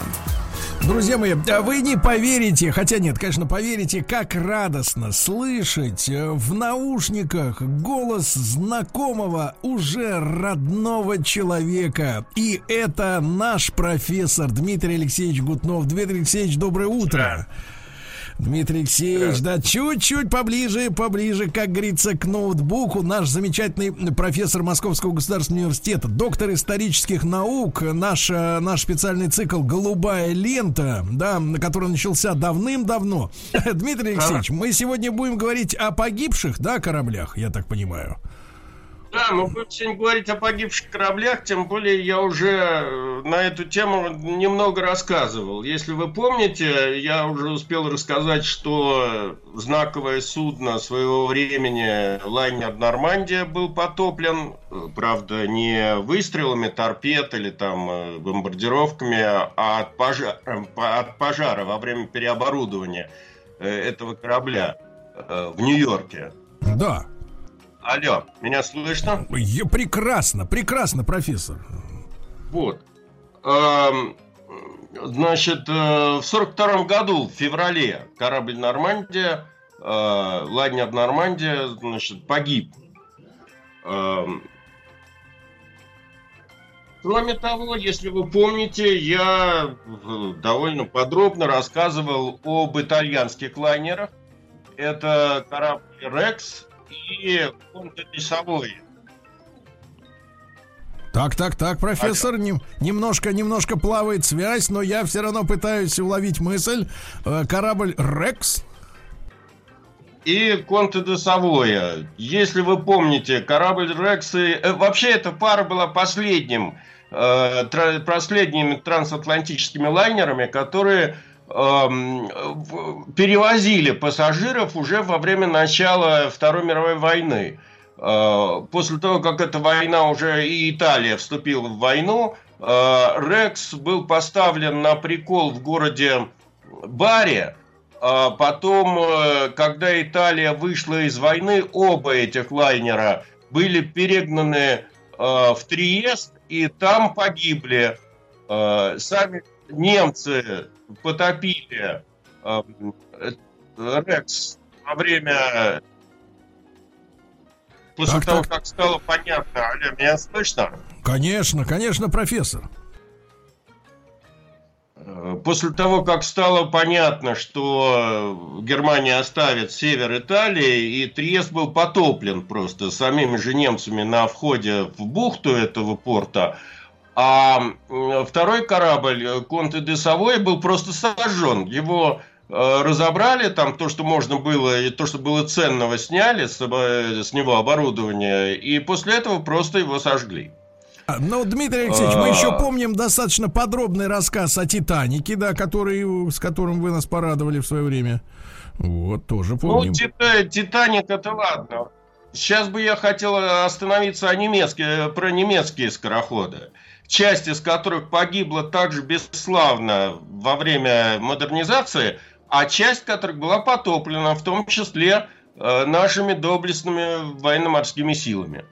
Вот. Да. Я имею в виду э, замечательный лайнер, э, знаковый корабль тридцатых годов «Бремен», если помните, я о нем рассказывал.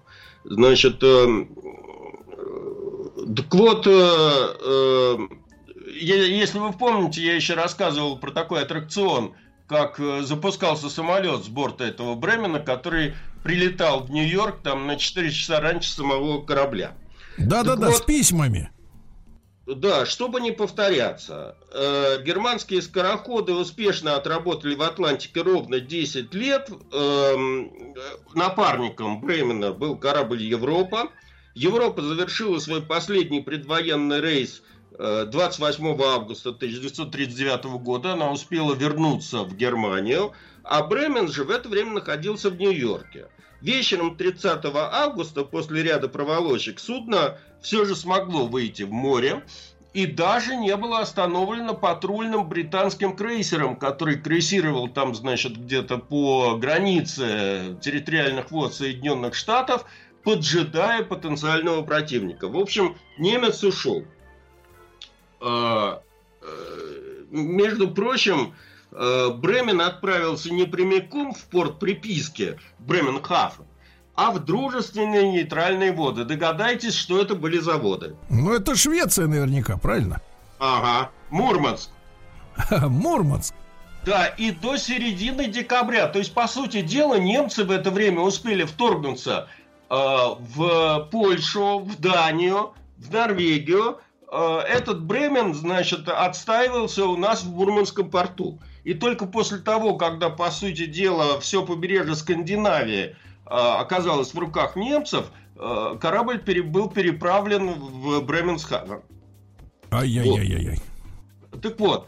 Ну, правда, была ситуация, что Гитлер планировал операцию высадки немецких войск в Англии, и, соответственно, все, по сути дела, немецкие эти суда, в том числе лайнеры, были как бы мобилизованы под эту задачу для транспортировки десантов. Но, как вы знаете, высадка так и не состоялась, и все эти суда, в том числе Бремен и Европа, в конце сороковых годов были превращены в плавучие казармы. В конце концов, если говорить о Бремене, то использование этого корабля не по назначению, большое количество случайных людей на борту, не связанных с морем, несоблюдение техники безопасности привели к тому, что семнадцатого марта сорок первого года на нем произошел пожар. Дмитрий, Дмитрий Алексеевич, а вот что вы, с позволения сказать, называете случайными людьми на борту? Вот, в принципе, пробраться на корабль ну, не так уж легко. Сухопутные и морские ведут себя на борту по-разному. Ясное дело, что очень многие, так сказать, просто солдаты, которые там размещались, как, как в казарме, в общем, они не знали, как себя вести, курили в неположенных местах, и в итоге все, все это полыхнуло. Вот. Причем полыхнуло здорово. Корабль полностью выгорел и затонул у пирса. К моменту окончания войны остов этого Бремена в основном разобрали и пустили на металлолом. То есть союзникам ничего не, не досталось от этого дела.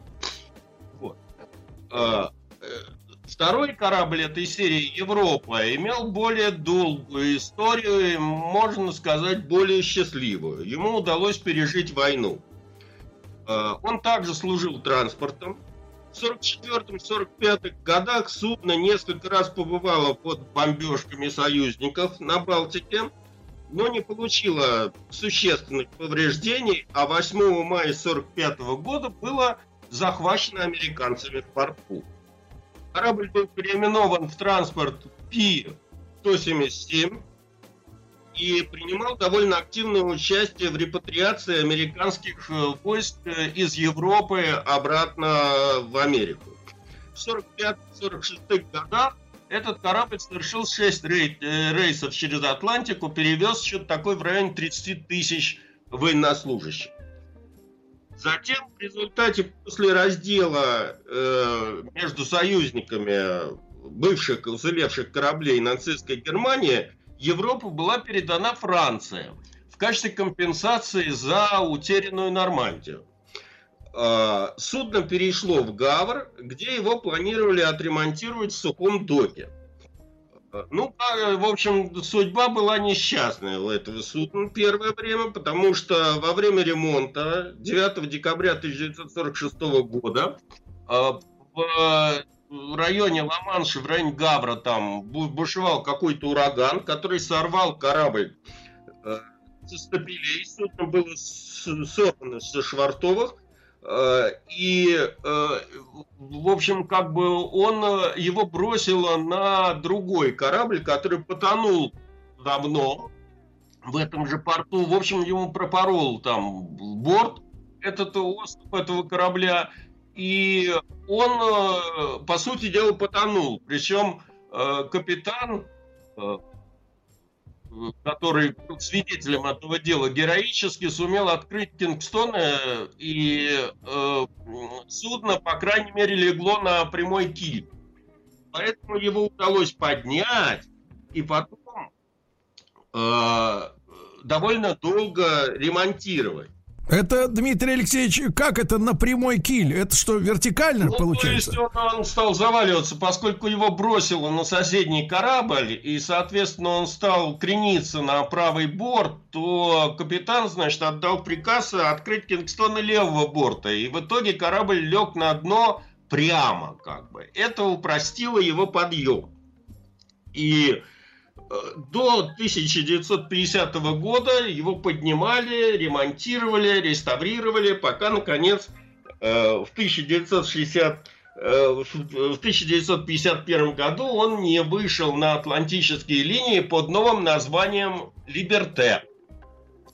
Дмитрий Алексеевич, Дмитрий Алексеевич, такой подспудный вопрос, поскольку вы у нас, так сказать, как бы мариман от души, от сердца, а не просто как бы, да, такой вопрос. Скажите, пожалуйста, а вообще у кораблей существует такое понятие, как усталость металла? Потому Конечно, что вот мы, мы знаем, Конечно, что а, сколько, вот, сколько вот крайний, крайний срок эксплуатации уже раз сделанного корпуса?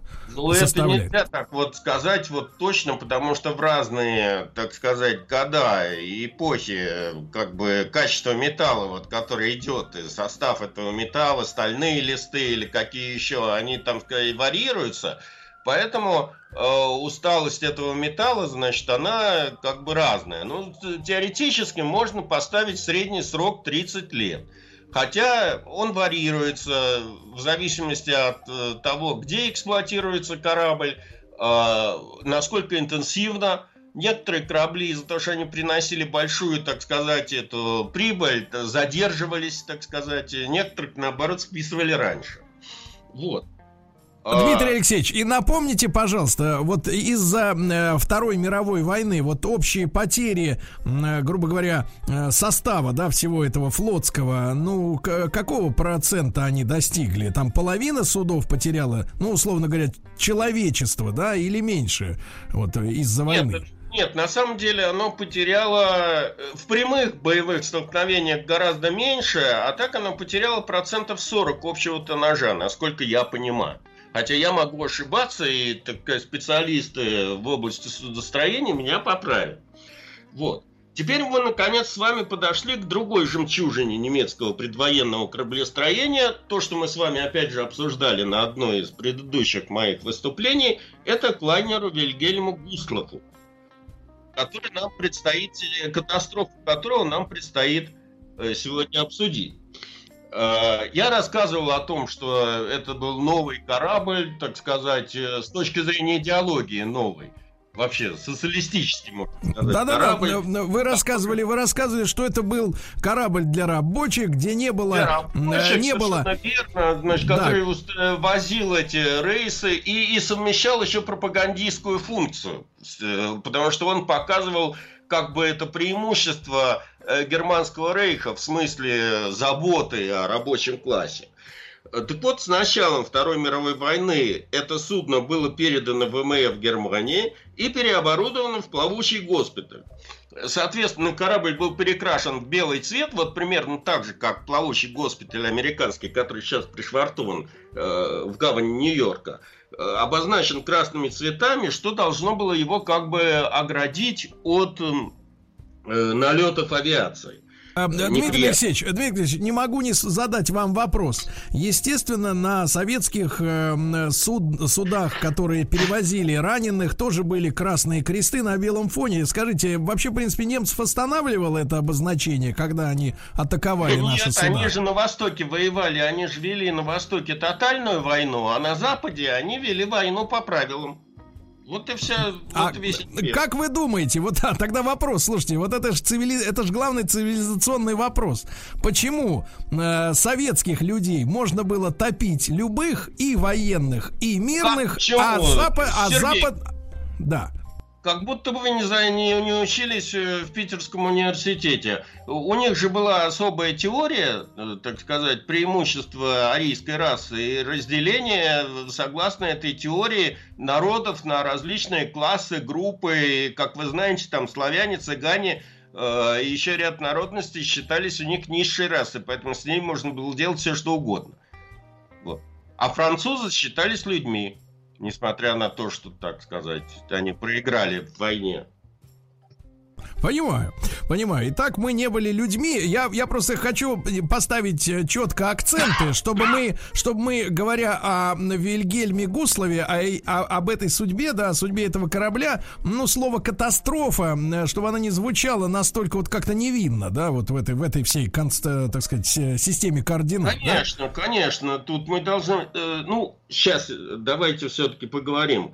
Ну, интересно, э, другая ситуация, что даже выкрашенный в белый свет с красными этими крестами и, и участвуя, по сути дела, в боевых действиях, Вильгельм Густлов оставался пропагандистским кораблем. Э, будучи госпиталем, когда он был переоборудован в госпиталь, э, он участвовал вот в польской кампании немецкой армии. Как вы думаете, кто там были первыми этими ранеными, которые поступили на борт? Первыми ран... военнопленные. Военнопленные? Польские, да. Польские. Таким образом, значит, Германия показывала там всему миру, насколько она гуманна. Понимаете?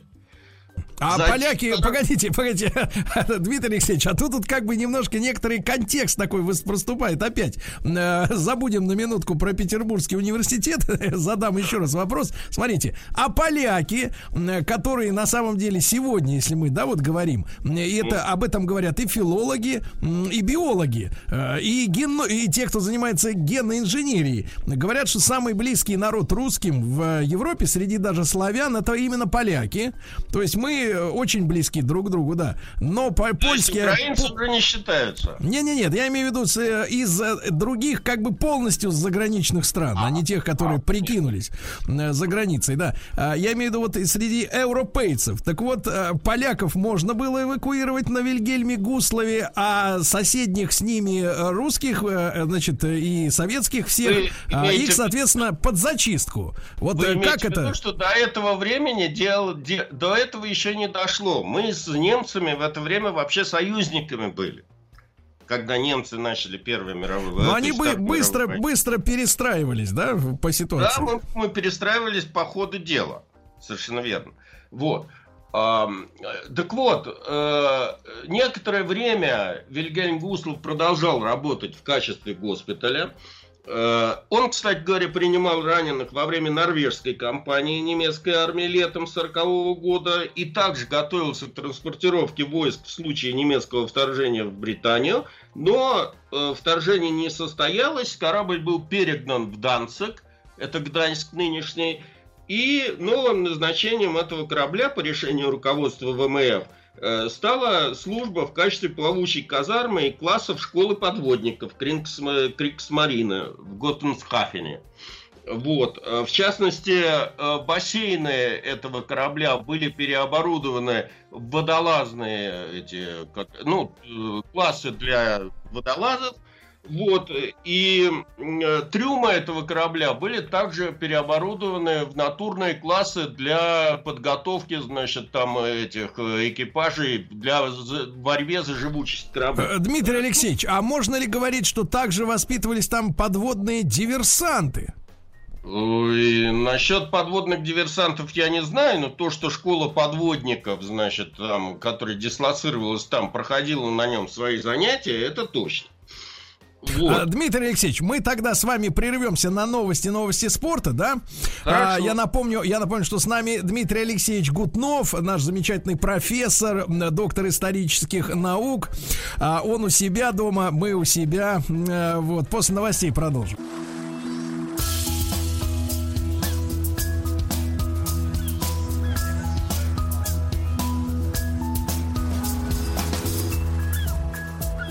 Голубая лента. Ну а на связи с нами по-прежнему Дмитрий Алексеевич Гутнов, наш профессор Московского государственного университета, доктор исторических наук, и герой сегодняшнего повествования на оставшееся время — это Вильгельм Густлов, да, плавучий госпиталь и тренировочная база для немецко-фашистских подводников, да. Да, и так было до, так как корабль стоял в бухте Данцига до января тысяча девятьсот сорок пятого года, когда уже после успехов Красной армии в Польше и начале наступления на Германию, в общем, встал вопрос о передислокации всей этой школы подводников в какие-то более безопасные районы. В общем, в итоге в действие вступил немецкий план «Ганнибал», который предусматривал переброску учебных частей германского плавсостава э, из Восточной Балтики в порты Кильской бухты. Причем э, они еще предполагали передать этим новым экипажам какие-то новые подводные лодки, поэтому э, кома- командир этой школы требовал перебросить их быстрее. То есть они хотели успеть занять свои рабочие места. Да, они успели, хотели успеть занять свои рабочие места. В итоге двадцать первого января тысяча девятьсот сорок пятого года капитан корабля Фридрих Петерсон получил приказ готовиться к выходу в море. Еще четыре дня там проверяли разные механизмы и готовили к выходу корабль, который долгое время... в общем, не двигался, проверяли все системы. На борту судна было, по официальным данным, сто семьдесят три человека экипажа, девятьсот семнадцать офицеров и матросов вот этой вот школы плавсостава, триста семьдесят три женщины. Так, надо, надо нам, профессор, повторить цифры. Чуть-чуть вы отцифровались, как говорится. Еще раз, на борту было сто семьдесят восемь членов экипажа. сто семьдесят три человека экипажа, девятьсот восемнадцать офицеров и матросов школы плавсостава. И плюс к ним триста семьдесят три женщины военнослужащие вспомогательной службы Кригсмарина. К тридцатого января, дню отплытия Густлова, он еще принял четыре тысячи беженцев из Восточной Пруссии, в результате чего, по официальным данным, на корабле находилось около шестьсот-шестьсот человек, и из них приблизительно две тысячи женщин и еще такое около полторы тысячи детей. Профессор, поправлю вас, из шести тысяч, скорее всего, да? Да, именно, из шести тысяч шестисот. И тут начинаются первые вопросы. Дело в том, что запроектированное количество мест на корабле было всего тысяча пятьсот. Беженцев было многократно больше, поэтому их размещали где возможно. Например, всех этих женщин, военнослужащих, разместили в пустых бассейнах. На последних этапах эвакуации вообще никто не считал, просто принимали всех, кого возможно. Под конец тридцатого января тысяча девятьсот сорок пятого года офицеры экипажа э, перестали считать беженцев, и поэтому в современной литературе ходят, так сказать, упорные слухи, что на корабле к моменту выхода в море было около десяти тысяч человек. Профессор, Дмитрий Алексеевич, не могу не спросить, но, естественно, комфортных условий для этих людей не было. А сколько времени, сколько времени должен был занимать сам переход? Вот на, на, на, на какое время они все набились-то туда? Занимать немного, от силы полтора дня. Но они очень торопились, особенно в этом усердствовал э, командир школы этой подводной.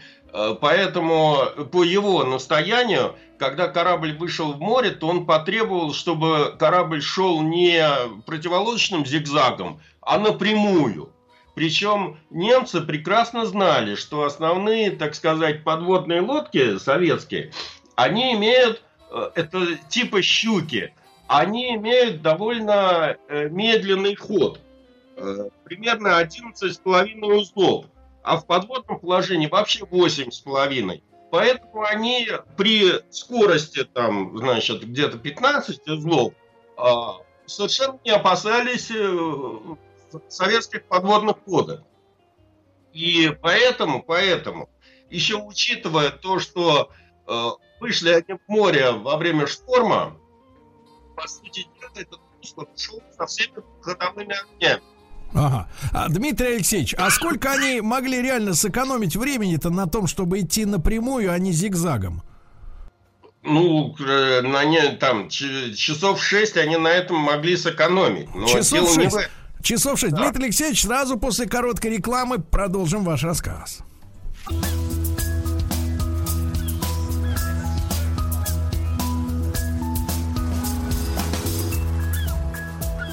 Голубая лента. Итак, на море разразился шторм. Вильгельм Густлов вышел прямым курсом. Количество пассажиров установить невозможно. Да, что же произошло дальше, Дмитрий Алексеевич? Ну, во-первых, кораблю дали, этому Гуслову дали очень маленькое сопровождение. Там был только один миноносец и торпедолов. Это такой учебный корабль, который отлавливает торпеды, когда учатся подводники стрелять. Потому что это дорогое изделие очень. Вот. Теперь в ошибках немецкого ком... ошибка главной немецкого командования заключалась в следующем. Дело в том, что они не учли, что к этому моменту Финляндия уже вышла из войны, и, соответственно, советским подводным лодкам не надо было из Кронштадта там пробираться через эти самые противолодочные сети по Финскому заливу. Они действовали уже из Финляндии. В частности, лодка Маринеска вышла из этого самого финского порта, из Ханка она вышла. Вот.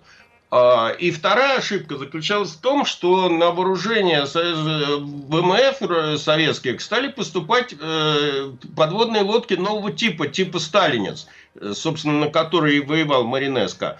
Это эс тринадцать. Которые бы по ходовым качествам сильно превосходили «Щуку». То есть в надводном положении они делали девятнадцать узлов. Понимаете? А у Вильгельма Густлова пятнадцать, да? Да. Значит, и вот, да, к этому моменту, когда, в общем, Маринеска увидел вот эти вот ходовые огни Густлова, он уже трое суток находился в море, искал, так сказать, цель, не мог найти, мешали, с одной стороны, погодные условия, с другой стороны, они один раз, одно судно, которое они пытались атаковать, было судном-ловушкой, которое было специально, так сказать, выставлено, на самом деле, это сухогруз, как бы маскировался, военный корабль маскировался под сухогруз, вот. И к вечеру тридцатого января тысяча девятьсот сорок пятого года, в сумраке зимнего вечера, наконец, они увидели вот этот вот крупный корабль со всеми огнями, который уходил на большой скорости. И, э, Маринеска... Еще раз, Дмитрий Алексеевич, еще раз, зачем они шли с огнями? Э, они не опасались, вообще говоря, никакой атаки. И, кроме того, надо иметь в виду, что в операции «Ганнибал» участвовало довольно много кораблей, и в условиях этой плохой погоды они боялись столкновения. Поэтому... они даже оставили охранение, за ними не, не успевал этот миноносец, как бы. Они шли вперед. А, Маринеска решил атаковать. Но для этого ему нужно было нагнать этот корабль. В подводном положении он нагнать его не мог. Поэтому э, фишка заключается в том, что подводная лодка Маринеска догоняла Густлов в надводном положении. И ни вахтенные матросы с миноносца сопровождения Леве, ни, э, так сказать, посты на самом Гуслове корабль не обнаружили. Понимаете, эту подводную лодку. А какое это время суток было? Это было в девять часов десять минут. Было обнаружено. Утро. Вечер. Вечер. Значит... К двадцати трем часам Маринеску удалось догнать Густлова. Лодка легла на боевой курс, и в двадцать три ноль восемь, судя по бортовому журналу, были выпущены четыре торпеды. Одна из этих торпед не вышла из лодки из-за неисправности технической, а три торпеды пошли к цели. И буквально через тридцать секунд, в общем, расстояние до судна было маленькое, что-то такое в районе четыре с половиной кабельтовых, это меньше километра. И э, буквально через тридцать секунд, значит, раздался первый взрыв. Первое, за ним последовали еще два. Первая торпеда попала э, в машинное отделение, и из-за этого весь корабль был обесточен. И это предопределило... Э, в общем, его трагедию, потому что дальше он буквально за несколько минут лег на борт и утонул. Так, так, так, и... профессор, а почему, почему очень важно обесточивание, вот еще раз? Ну, э, мы с вами много раз обсуждали, что, значит, э, эти, э, важную роль в этих э, кораблях играли электрические моторы. Так вот, попав в машинное отделение, они, видимо, повредили... вот эти вот электрические генераторы, которые шли от э, турбин. которые питались, так сказать, энергией. А что, что зависело от электроэнергии на таких кораблях? От, энерго, от электроэнергии зависела рация, освещение на корабле, значит, электрические рули, то есть это все блокировано было. Вот. И корабль стал, помимо этого, значит, эти помпы там, которые электрические и прочее, и прочее. Все, и Густлов стал тонуть. По сути дела, в ноль часов десять минут, то есть через там, тридцать, ну, сорок минут катастрофы, Густлов лег на борт и затонул. Переда... Ну, информацию СОС о том, что корабль тонет, передал вот этот вот миноносец сопровождения. Кроме того, лодку Маринеска еще не обнаружили, и поэтому некоторое время спасательная операция не начиналась, потому что боялись второй, второй атаки. В итоге, по официальным данным, из воды удалось, так сказать, спасти тысяча триста человек. Все остальные погибли в море. Дмитрий Алексеевич, как всегда, вам огромное спасибо за интересный рассказ. Дмитрий Алексеевич Гутнов, профессор Московского государственного университета, доктор исторических наук, был с нами в проекте «Голубая лента». Спасибо.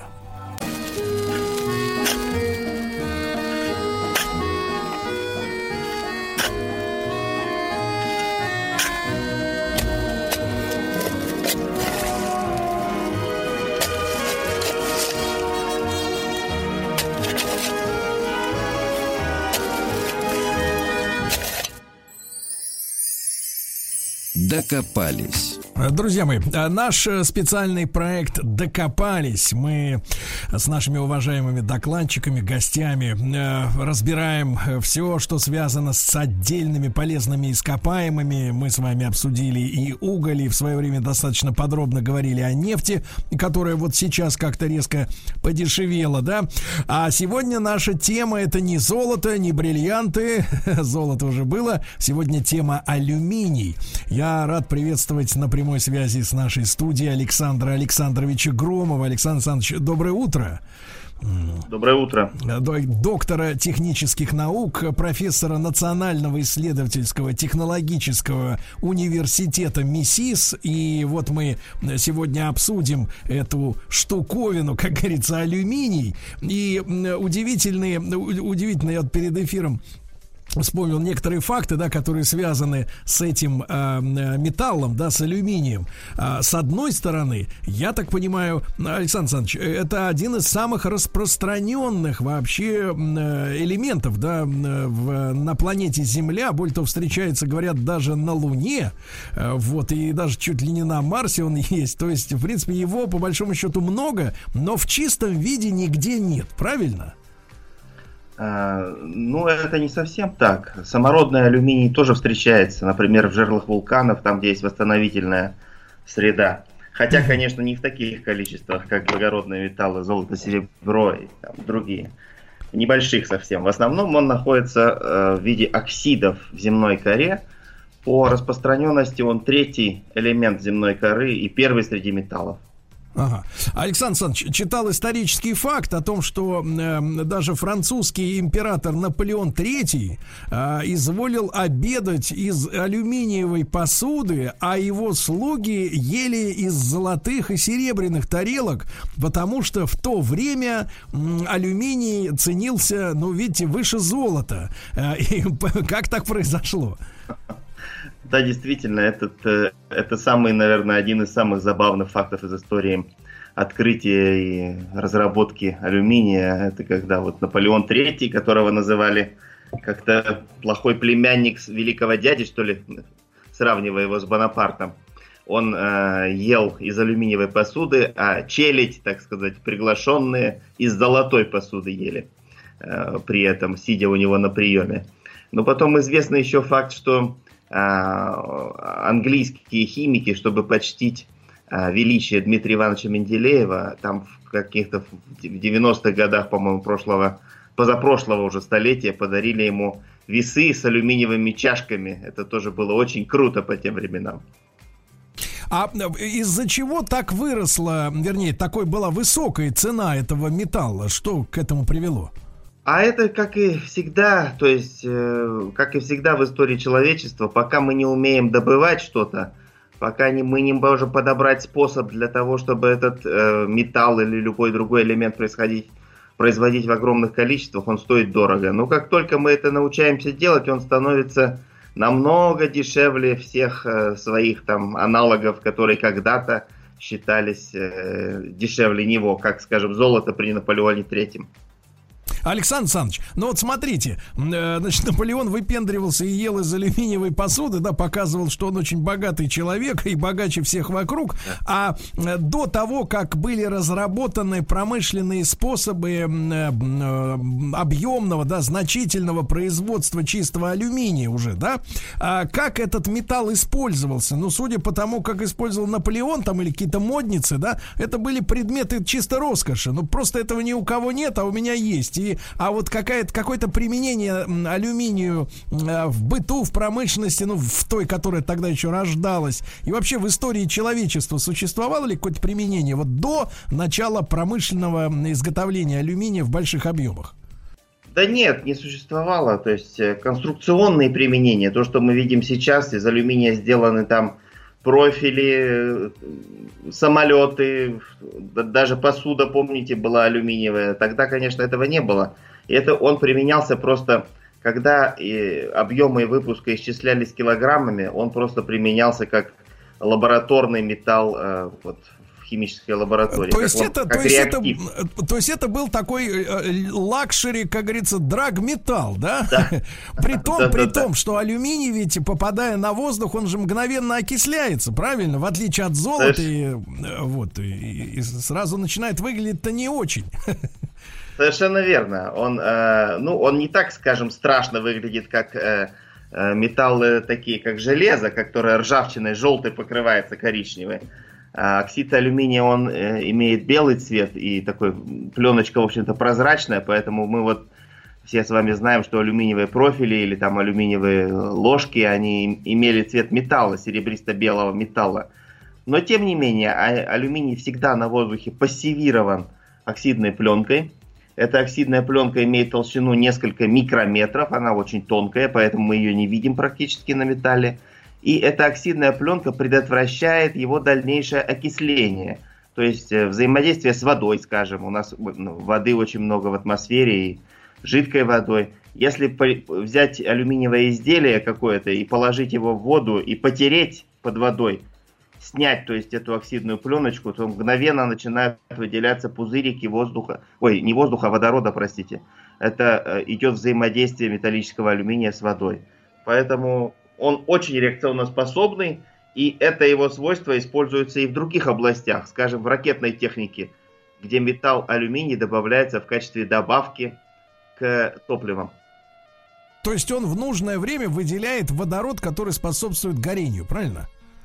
Ну, водород выделяет или сам сгорает, скажем, добавляют алюминиевые порошки к топливам к различным, и они сгорают и выделяют очень много тепла.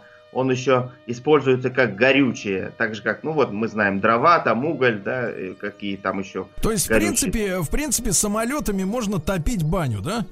Совершенно верно. И первые предложения именно были такие. То есть предлагалось сделать алюминиевый корпус ракеты. Это еще русские ученые Кондратюк и Цандер э, в начале двадцатого века предложили. Использовать корпус ракеты как самосгораемое, самосгораемый корпус для того, то чтобы есть это дополнительный... такая свечка, да, я так понимаю? Да, совершенно верно, совершенно верно. А была бы у этой ракеты такая вот двигательная сила большая, как у современных? Ну, то есть хватало бы этой энергии, чтобы толкать эту машину вверх? Или вот эти теоретические изыскания, они чем-то закончились?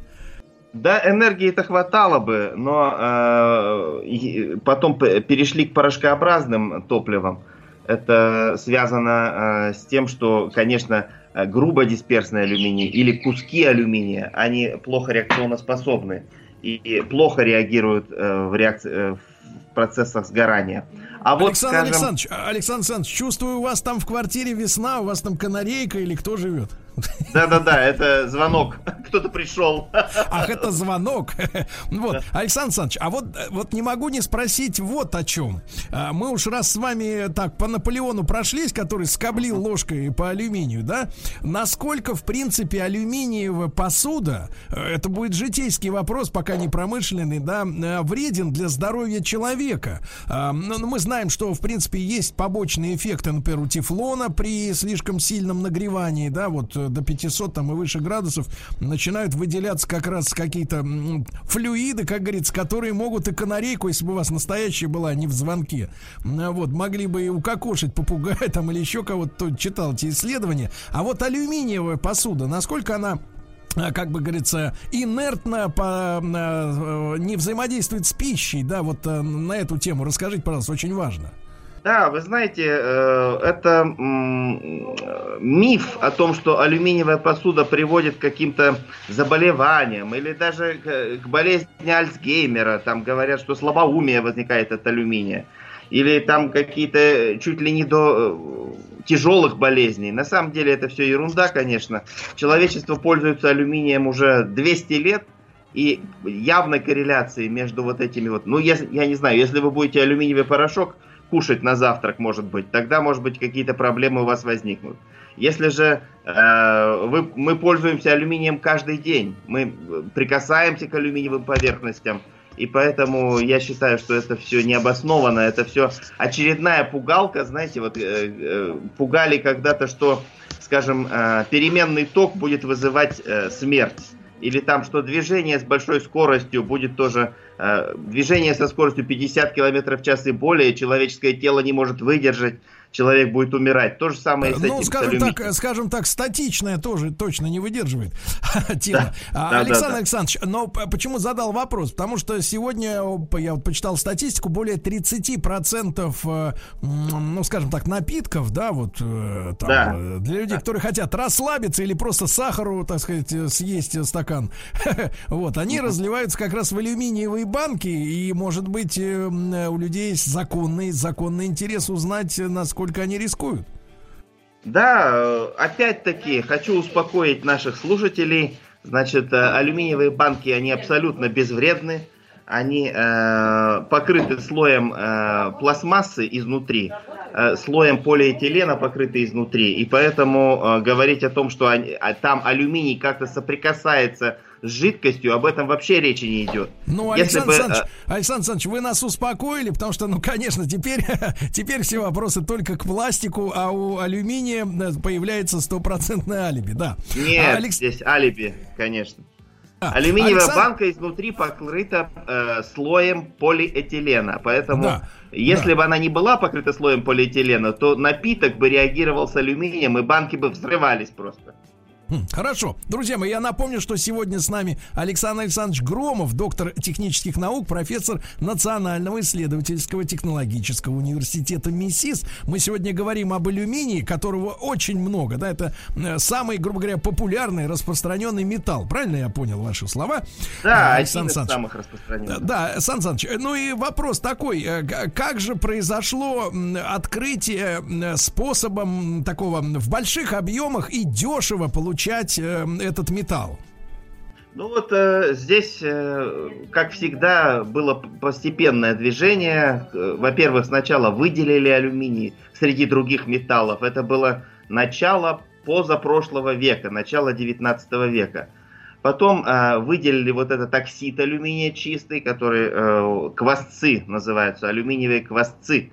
Алюминий квасцы, знакомое в... слово. Сразу же вопрос, как они использовались да. тогда? По-моему, кровь останавливали? Нет, неправильно я сейчас предполагаю. Ну, алхимические способы мы не будем обсуждать, да, останавливать кровь, там, против дьявола использовались и, и так далее. Это, знаете, такие вопросы из области немедицинской практики, скажем так. А вот э, в технике они использовались, их находили э, в виде руд, когда проводили анализ руд и э, стали разделять руды на компоненты, то поняли, что в рудах содержится очень много в определенных местах планеты, там содержится очень много вот этого, вот этих вот э, оксидов алюминия, силикатов алюминия, Э, где, как, а где у нас на планете, где у нас на планете эпицентры залежей алюминия получается?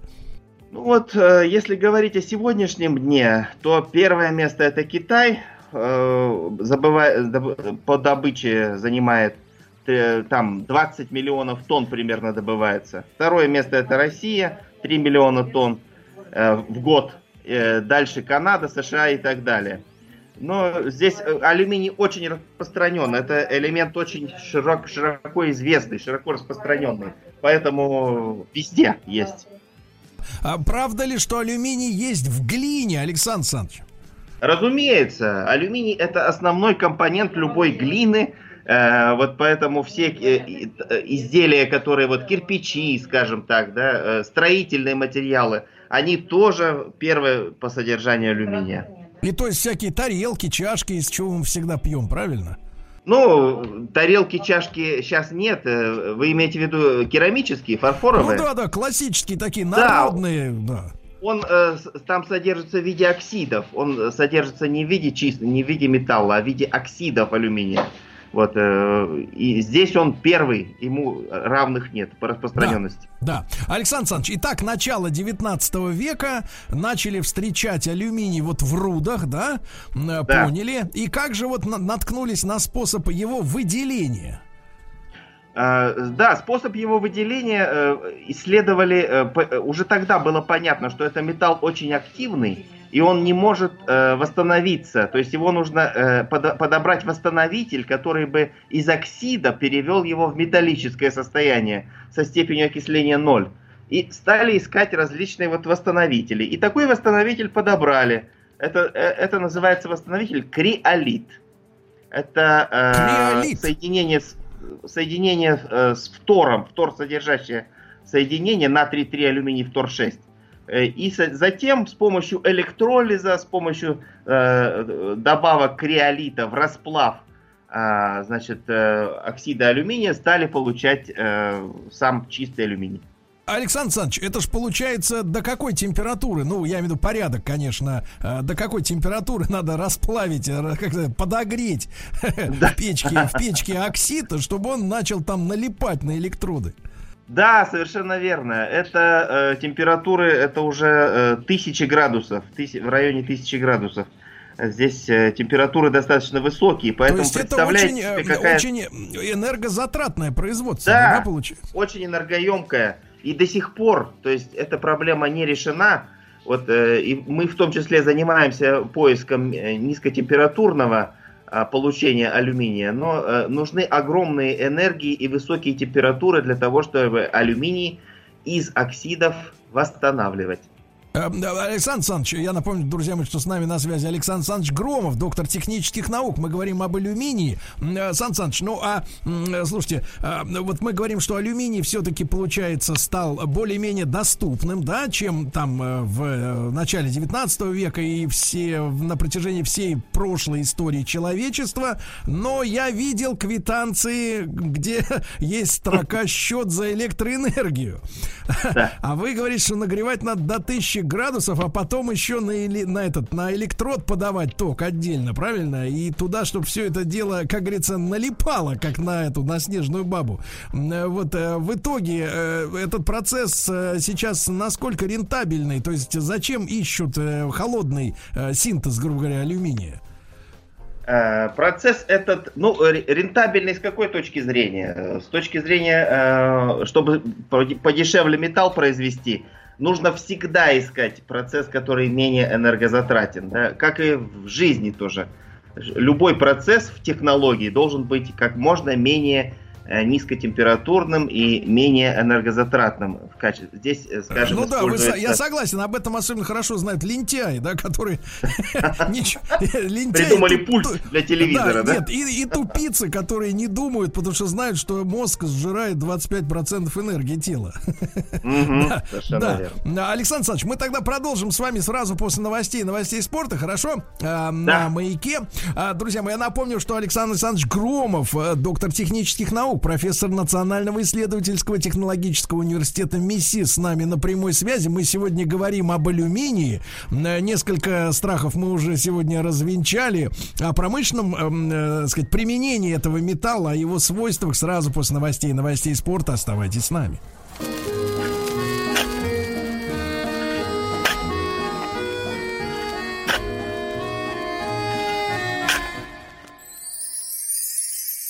Докопались. Друзья мои, по-прежнему на связи с нами Александр Александрович Громов, доктор технических наук, профессор Национального исследовательского технологического университета МИСИС. Мы сегодня в рамках рубрики нашей «Докопались» об алюминии говорим. И продолжим. Александр Александрович, вот наши слушатели внимательные, они следят за нашим эфиром, да.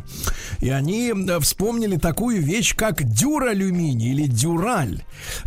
Что это за зверь такой? Да, проблема алюминия чистого в том, что это достаточно мягкий металл. И для того, чтобы делать какие-то упрочняющие элементы или конструкционные элементы, грубо говоря, нужны большие нагрузки. И вот стали думать, как же этот мягкий металл модифицировать. Как мы знаем, дюр — это значит прочность, да, там от латыни, да, дур — это прочность, упрочнение. И поэтому придумали вот этот сплав, который называется дюралюминий. Вот, он содержит ряд там добавок различных упрочняющих. И э, за счет этого алюминий можно стало применять в конструкционных различных э, применениях. Но тут нужно еще вспомнить, что, как правило, конструкционные э, способы э, применения различных металлов определяются их плотностью. Так вот, алюминий достаточно легкий металл, он имеет плотность всего лишь два и семь. Скажем, у титана пять и четыре, а там у стали у них пятнадцать плотность. Поэтому легкие конструкции, вот он сейчас используется для, для различных легких там э, узлов каких-то или там конструкционных э, особенностей, он, они как раз... очень актуально сделать их из алюминия. И поэтому именно, ну, например, алюминий называют... Сан Саныч, например, такую легкую, удобную алюминиевую бейсбольную биту, да, возить в машине. Да-да-да-да-да-да. Или, скажем, корпус самолета, или корпус ракеты. Алюминий называют крылатым металлом. И даже есть э, такая книга «Что делать» Чернышевского, там э, вот, из старшего поколения ее многие читали, там его называли металлом коммунизма. Почему? Да потому что э, считалось, что вот когда будет производство алюминия, он будет повсюду применяться, то наступит коммунизм по всей земле, то есть победит, и, так сказать, потребности человека будут полностью удовлетворены. Сан ну, Саныч, коммуни... а воп... да, вопрос такой, смотрите, крылатый металл, алюминий, да. Самолет, это понятно, а вот э, используется ли алюминий в строительстве, да, если даже самолеты доверяют ему? Разумеется, сейчас э, алюминиевые профили, э, вы никакой новый дом не найдете без алюминиевых профилей, на которые крепятся там и упрочняющие элементы, и гипсовые вот эти элементы, там гипсолисты. Э, а, значит, а почему, алюминиевые... кстати говоря, а почему вот в этих новых технологиях, да, действительно гипсокартоновые вот эти все стены, да. Ну, вторые, да, почему именно алюминиевый профиль, а не стальной или еще какой-нибудь? Вот по этой же самой причине, потому что он прочный и легкий одновременно. То есть у него низкая плотность, значит он легкий. А правда ли, что, может быть, мы сейчас откроем страшную тайну, но правда ли, что самым главным врагом алюминия является ртуть? Вот, да. И но я ртуть читал, является я читал, не я только читал, алюминия что... врагом, но да, и многих читал, других самое... металлов, потому что она образует так называемые амальгамы, то есть она растворяет э, металлы, э, она и золото э, амальгаму с ртутью образует. То есть, если кусочек золота, алхимики этим пользовались, они сначала растворяли золото в ртути, а потом как бы оно выделялось, и они говорили, вот смотрите, золото появилось из амальгамы. Но ртути где столько взять? Поэтому говорить, что ртуть это враг алюминия, ее нету просто столько. То есть, если на сам, в самолете э, один всего лишь градусник разобьется, я имею в виду оригинальный, э, то, в принципе, самолет не развалится во время полета. Да нет, конечно. Это же дозы очень маленькие. Здесь гомеопатические дозы ртути не страшны. Знаете, гомеопатия лженаукой признана. Так, как я понял, в градусник как раз находится гомеопатическая доза, да? Для самолета, для самолета, ребята, да. Значит, я правильно понимаю, Сан Саныч, что бенгальские огни наши любимые, это тоже алюминий, правильно, вот который мы на Новый год зажигаем? Совершенно верно. Порошки алюминиевые, есть мелкие порошки, потом есть нано-порошки, они вообще горят там, с водой со взрывом реагирует. Поэтому это очень реакционноспособный металл с огромной теплотой сгорания. Поэтому он применяется в пиротехнике и в ракетной технике.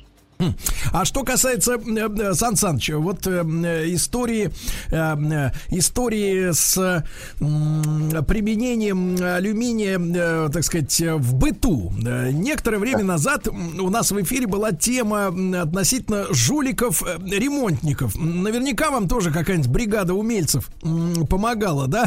Потолок, mm-hmm. там, стены, трубы и так. И вот звонил товарищ и говорит: вы представляете, говорит, Сергей Валерьевич, а я Сергей Валерьевич, говорит, представляете, какие сволочи, поскоблил проводку, которую люди сделали, да, в квартире. А они вывели из стены медные провода. Понимаете, да, смотришь, да. Все, так провод красный, да, все нормально, да, дорогой, да. дорогой.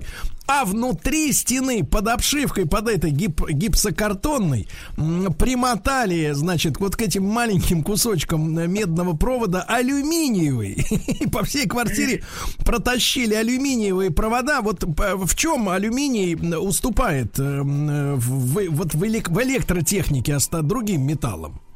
На самом деле алюминиевые провода тоже хорошие, и здесь можно не сомневаться, что они несколько десятков лет все равно алюминиевый провод прослужит. Но он окисляется, корродирует, поэтому особенно во влажных помещениях провод, э, там же через него ток протекает, то есть еще электрохимическая активность появляется. И он со временем покрывается вот этим оксидом все больше и больше, и потом на определенной стадии начинается так называемое катастрофическое окисление, когда алюминий нацело уже в оксид, в белый порошок э, превращается, и потом провод этот просто рассыпается в виде белого порошка. То есть, то есть вот внутри, внутри этой резиновой там, или пластиковой оплетки просто порошок остается, да? Да, да, но вы не сомневайтесь, десять лет он у вас прослужит как минимум. Минимум, а может нет, и больше. Профессор, нас не может, так сказать, вдохновлять история, история с тем, что через десять лет надо будет взламывать стены. Так что, в принципе, в принципе, товарищ, которого э, так вот обманули подло, да, потому что, а цена, кстати говоря, действительно медного и алюминиевого, то это же кратная, наверное, в несколько раз, наверное, разница, да? Ну, конечно, правильно? Медные подороже провода. Но а тут медные, надо мед... толще жилу просто делать. Надо алюминиевую жилу делать толще. Если хотите алюминиевый подешевле, делайте толще провод, и все, и будет все нормально. На заметку обманщикам-ремонтникам, да. А, да. Александр Александрович, а какая, какое у нас развитие применения алюминия, будущее этого металла? Мы видим перспективы его дальнейшие? Или мы достигли в этом плане пика уже, планки, и речь идет только об удешевлении процесса получения чистого алюминия? А, алюминий все больше и больше, сейчас сплавов очень много новых. Вот э, у нас э, в Национальном исследовательском технологическом университете МИСИС регулярно новые патенты появляются. Мы работаем с промышленными там партнерами по, по синтезу, по получению новых сплавов. И сплавов все больше и больше на основе алюминия. И будет только увеличиваться, как конструкционная, так и техническое там различное применение. Но да, вы ну, правы. Не, не раскрывая, не раскрывая, так сказать, военных секретов, тем не менее, да. вот э, где этот металл в виде сплавов может как бы перевернуть наше представление о, о, о, теку, ну, о стандартном использовании его? Ну вот, э, скажем, интересная область применения, которую мы тоже активно развиваем сейчас, это три дэ-печать алюминиевых изделий. Вот сейчас, знаете, три дэ-метод э, очень популярен, и все, что угодно будет делаться с помощью три дэ-печати, аддитивных технологий, так называемых. Ну, это вот у тебя дома сидит принтер, и ты никуда не выходишь, да. у тебя каран- карантин, да. ты напечатал себе, например, ручку, да, для двери. Надеюсь, что карантин скоро закончится, потому что уже невыносимо, конечно. Но дело э, не в домашнем использовании, а, скажем, в использовании, где нет возможности что-то привезти, или это дорого, на Луну, или в тайгу. Вот, привез с собой принтер, привез с собой порошок, и из этого порошка напечатал все, что угодно. Там Но вот некоторые, плавов некоторые, очень много некоторые, новых. Некоторые во время таких путешествий не берут с собой принтер. Да-да-да-да. Ну, военные применения, скажем, да, где-то что-то нужно напечатать. Это недалекое будущее. Э, ну, сказать, какую, какую перспективу в годах вы отмеряете, ну, в пессимистичном плане? Ой, десять лет, не больше. Через десять лет принтеры будут, э, из, печатающие из металла, в том числе из алюминия, де- дешевы настолько, что уже будут повсеместно распространены. Но это дешево в промышленном отношении? Или, например, как сегодня, лазерный принтер может себе купить владелец любого ноутбука, грубо говоря? Во, вот, вот будут такие же, как сегодняшние лазерные принтеры. Ну, стоить будут, скажем, как холодильник. То есть фактически, да, вот это изыскательские работы с порошковым металлом, да, для принтеров три дэ-печати, вот это и есть самый настоящий переворот в нашей жизни. Но по, по, по большому счету, профессор, ведь это все укладывается в текущую повестку дня. А ты, значит, живешь на удаленке, у тебя есть принтер, но осталось только жрачку, извините, еду заставить эту машину делать из, из ничего, да? Вот, такие при... работы тоже есть уже. Печать искусственного мяса уже сейчас, это известно. Ну, слава богу, не из алюминия, надеюсь, да? Нет. Вот, и, и вот перспектива там десятилетней, так сказать, отдаленности. Вы действительно где-то как-то и, и, и при... скачиваете, соответственно, из интернета три дэ-чертежи, правильно? Да. Я понимаю. И, в принципе, вам не нужен, не нужно домна, какая-то там литье, вот вы можете все это сделать у себя просто вот даже не в сарае, даже не в сарае, просто в спальне, правильно? Совершенно верно. Нужен просто материал, из которого печатать. А печатают, как правило, из порошка. Так что если будет у вас алюминиевый порошок или там порошок любого другого металла и э, требования три дэ-модели этого изделия, вот там сможете себе напечатать все, что угодно. От кружки и до ракеты дома. И это, такие работы уже есть.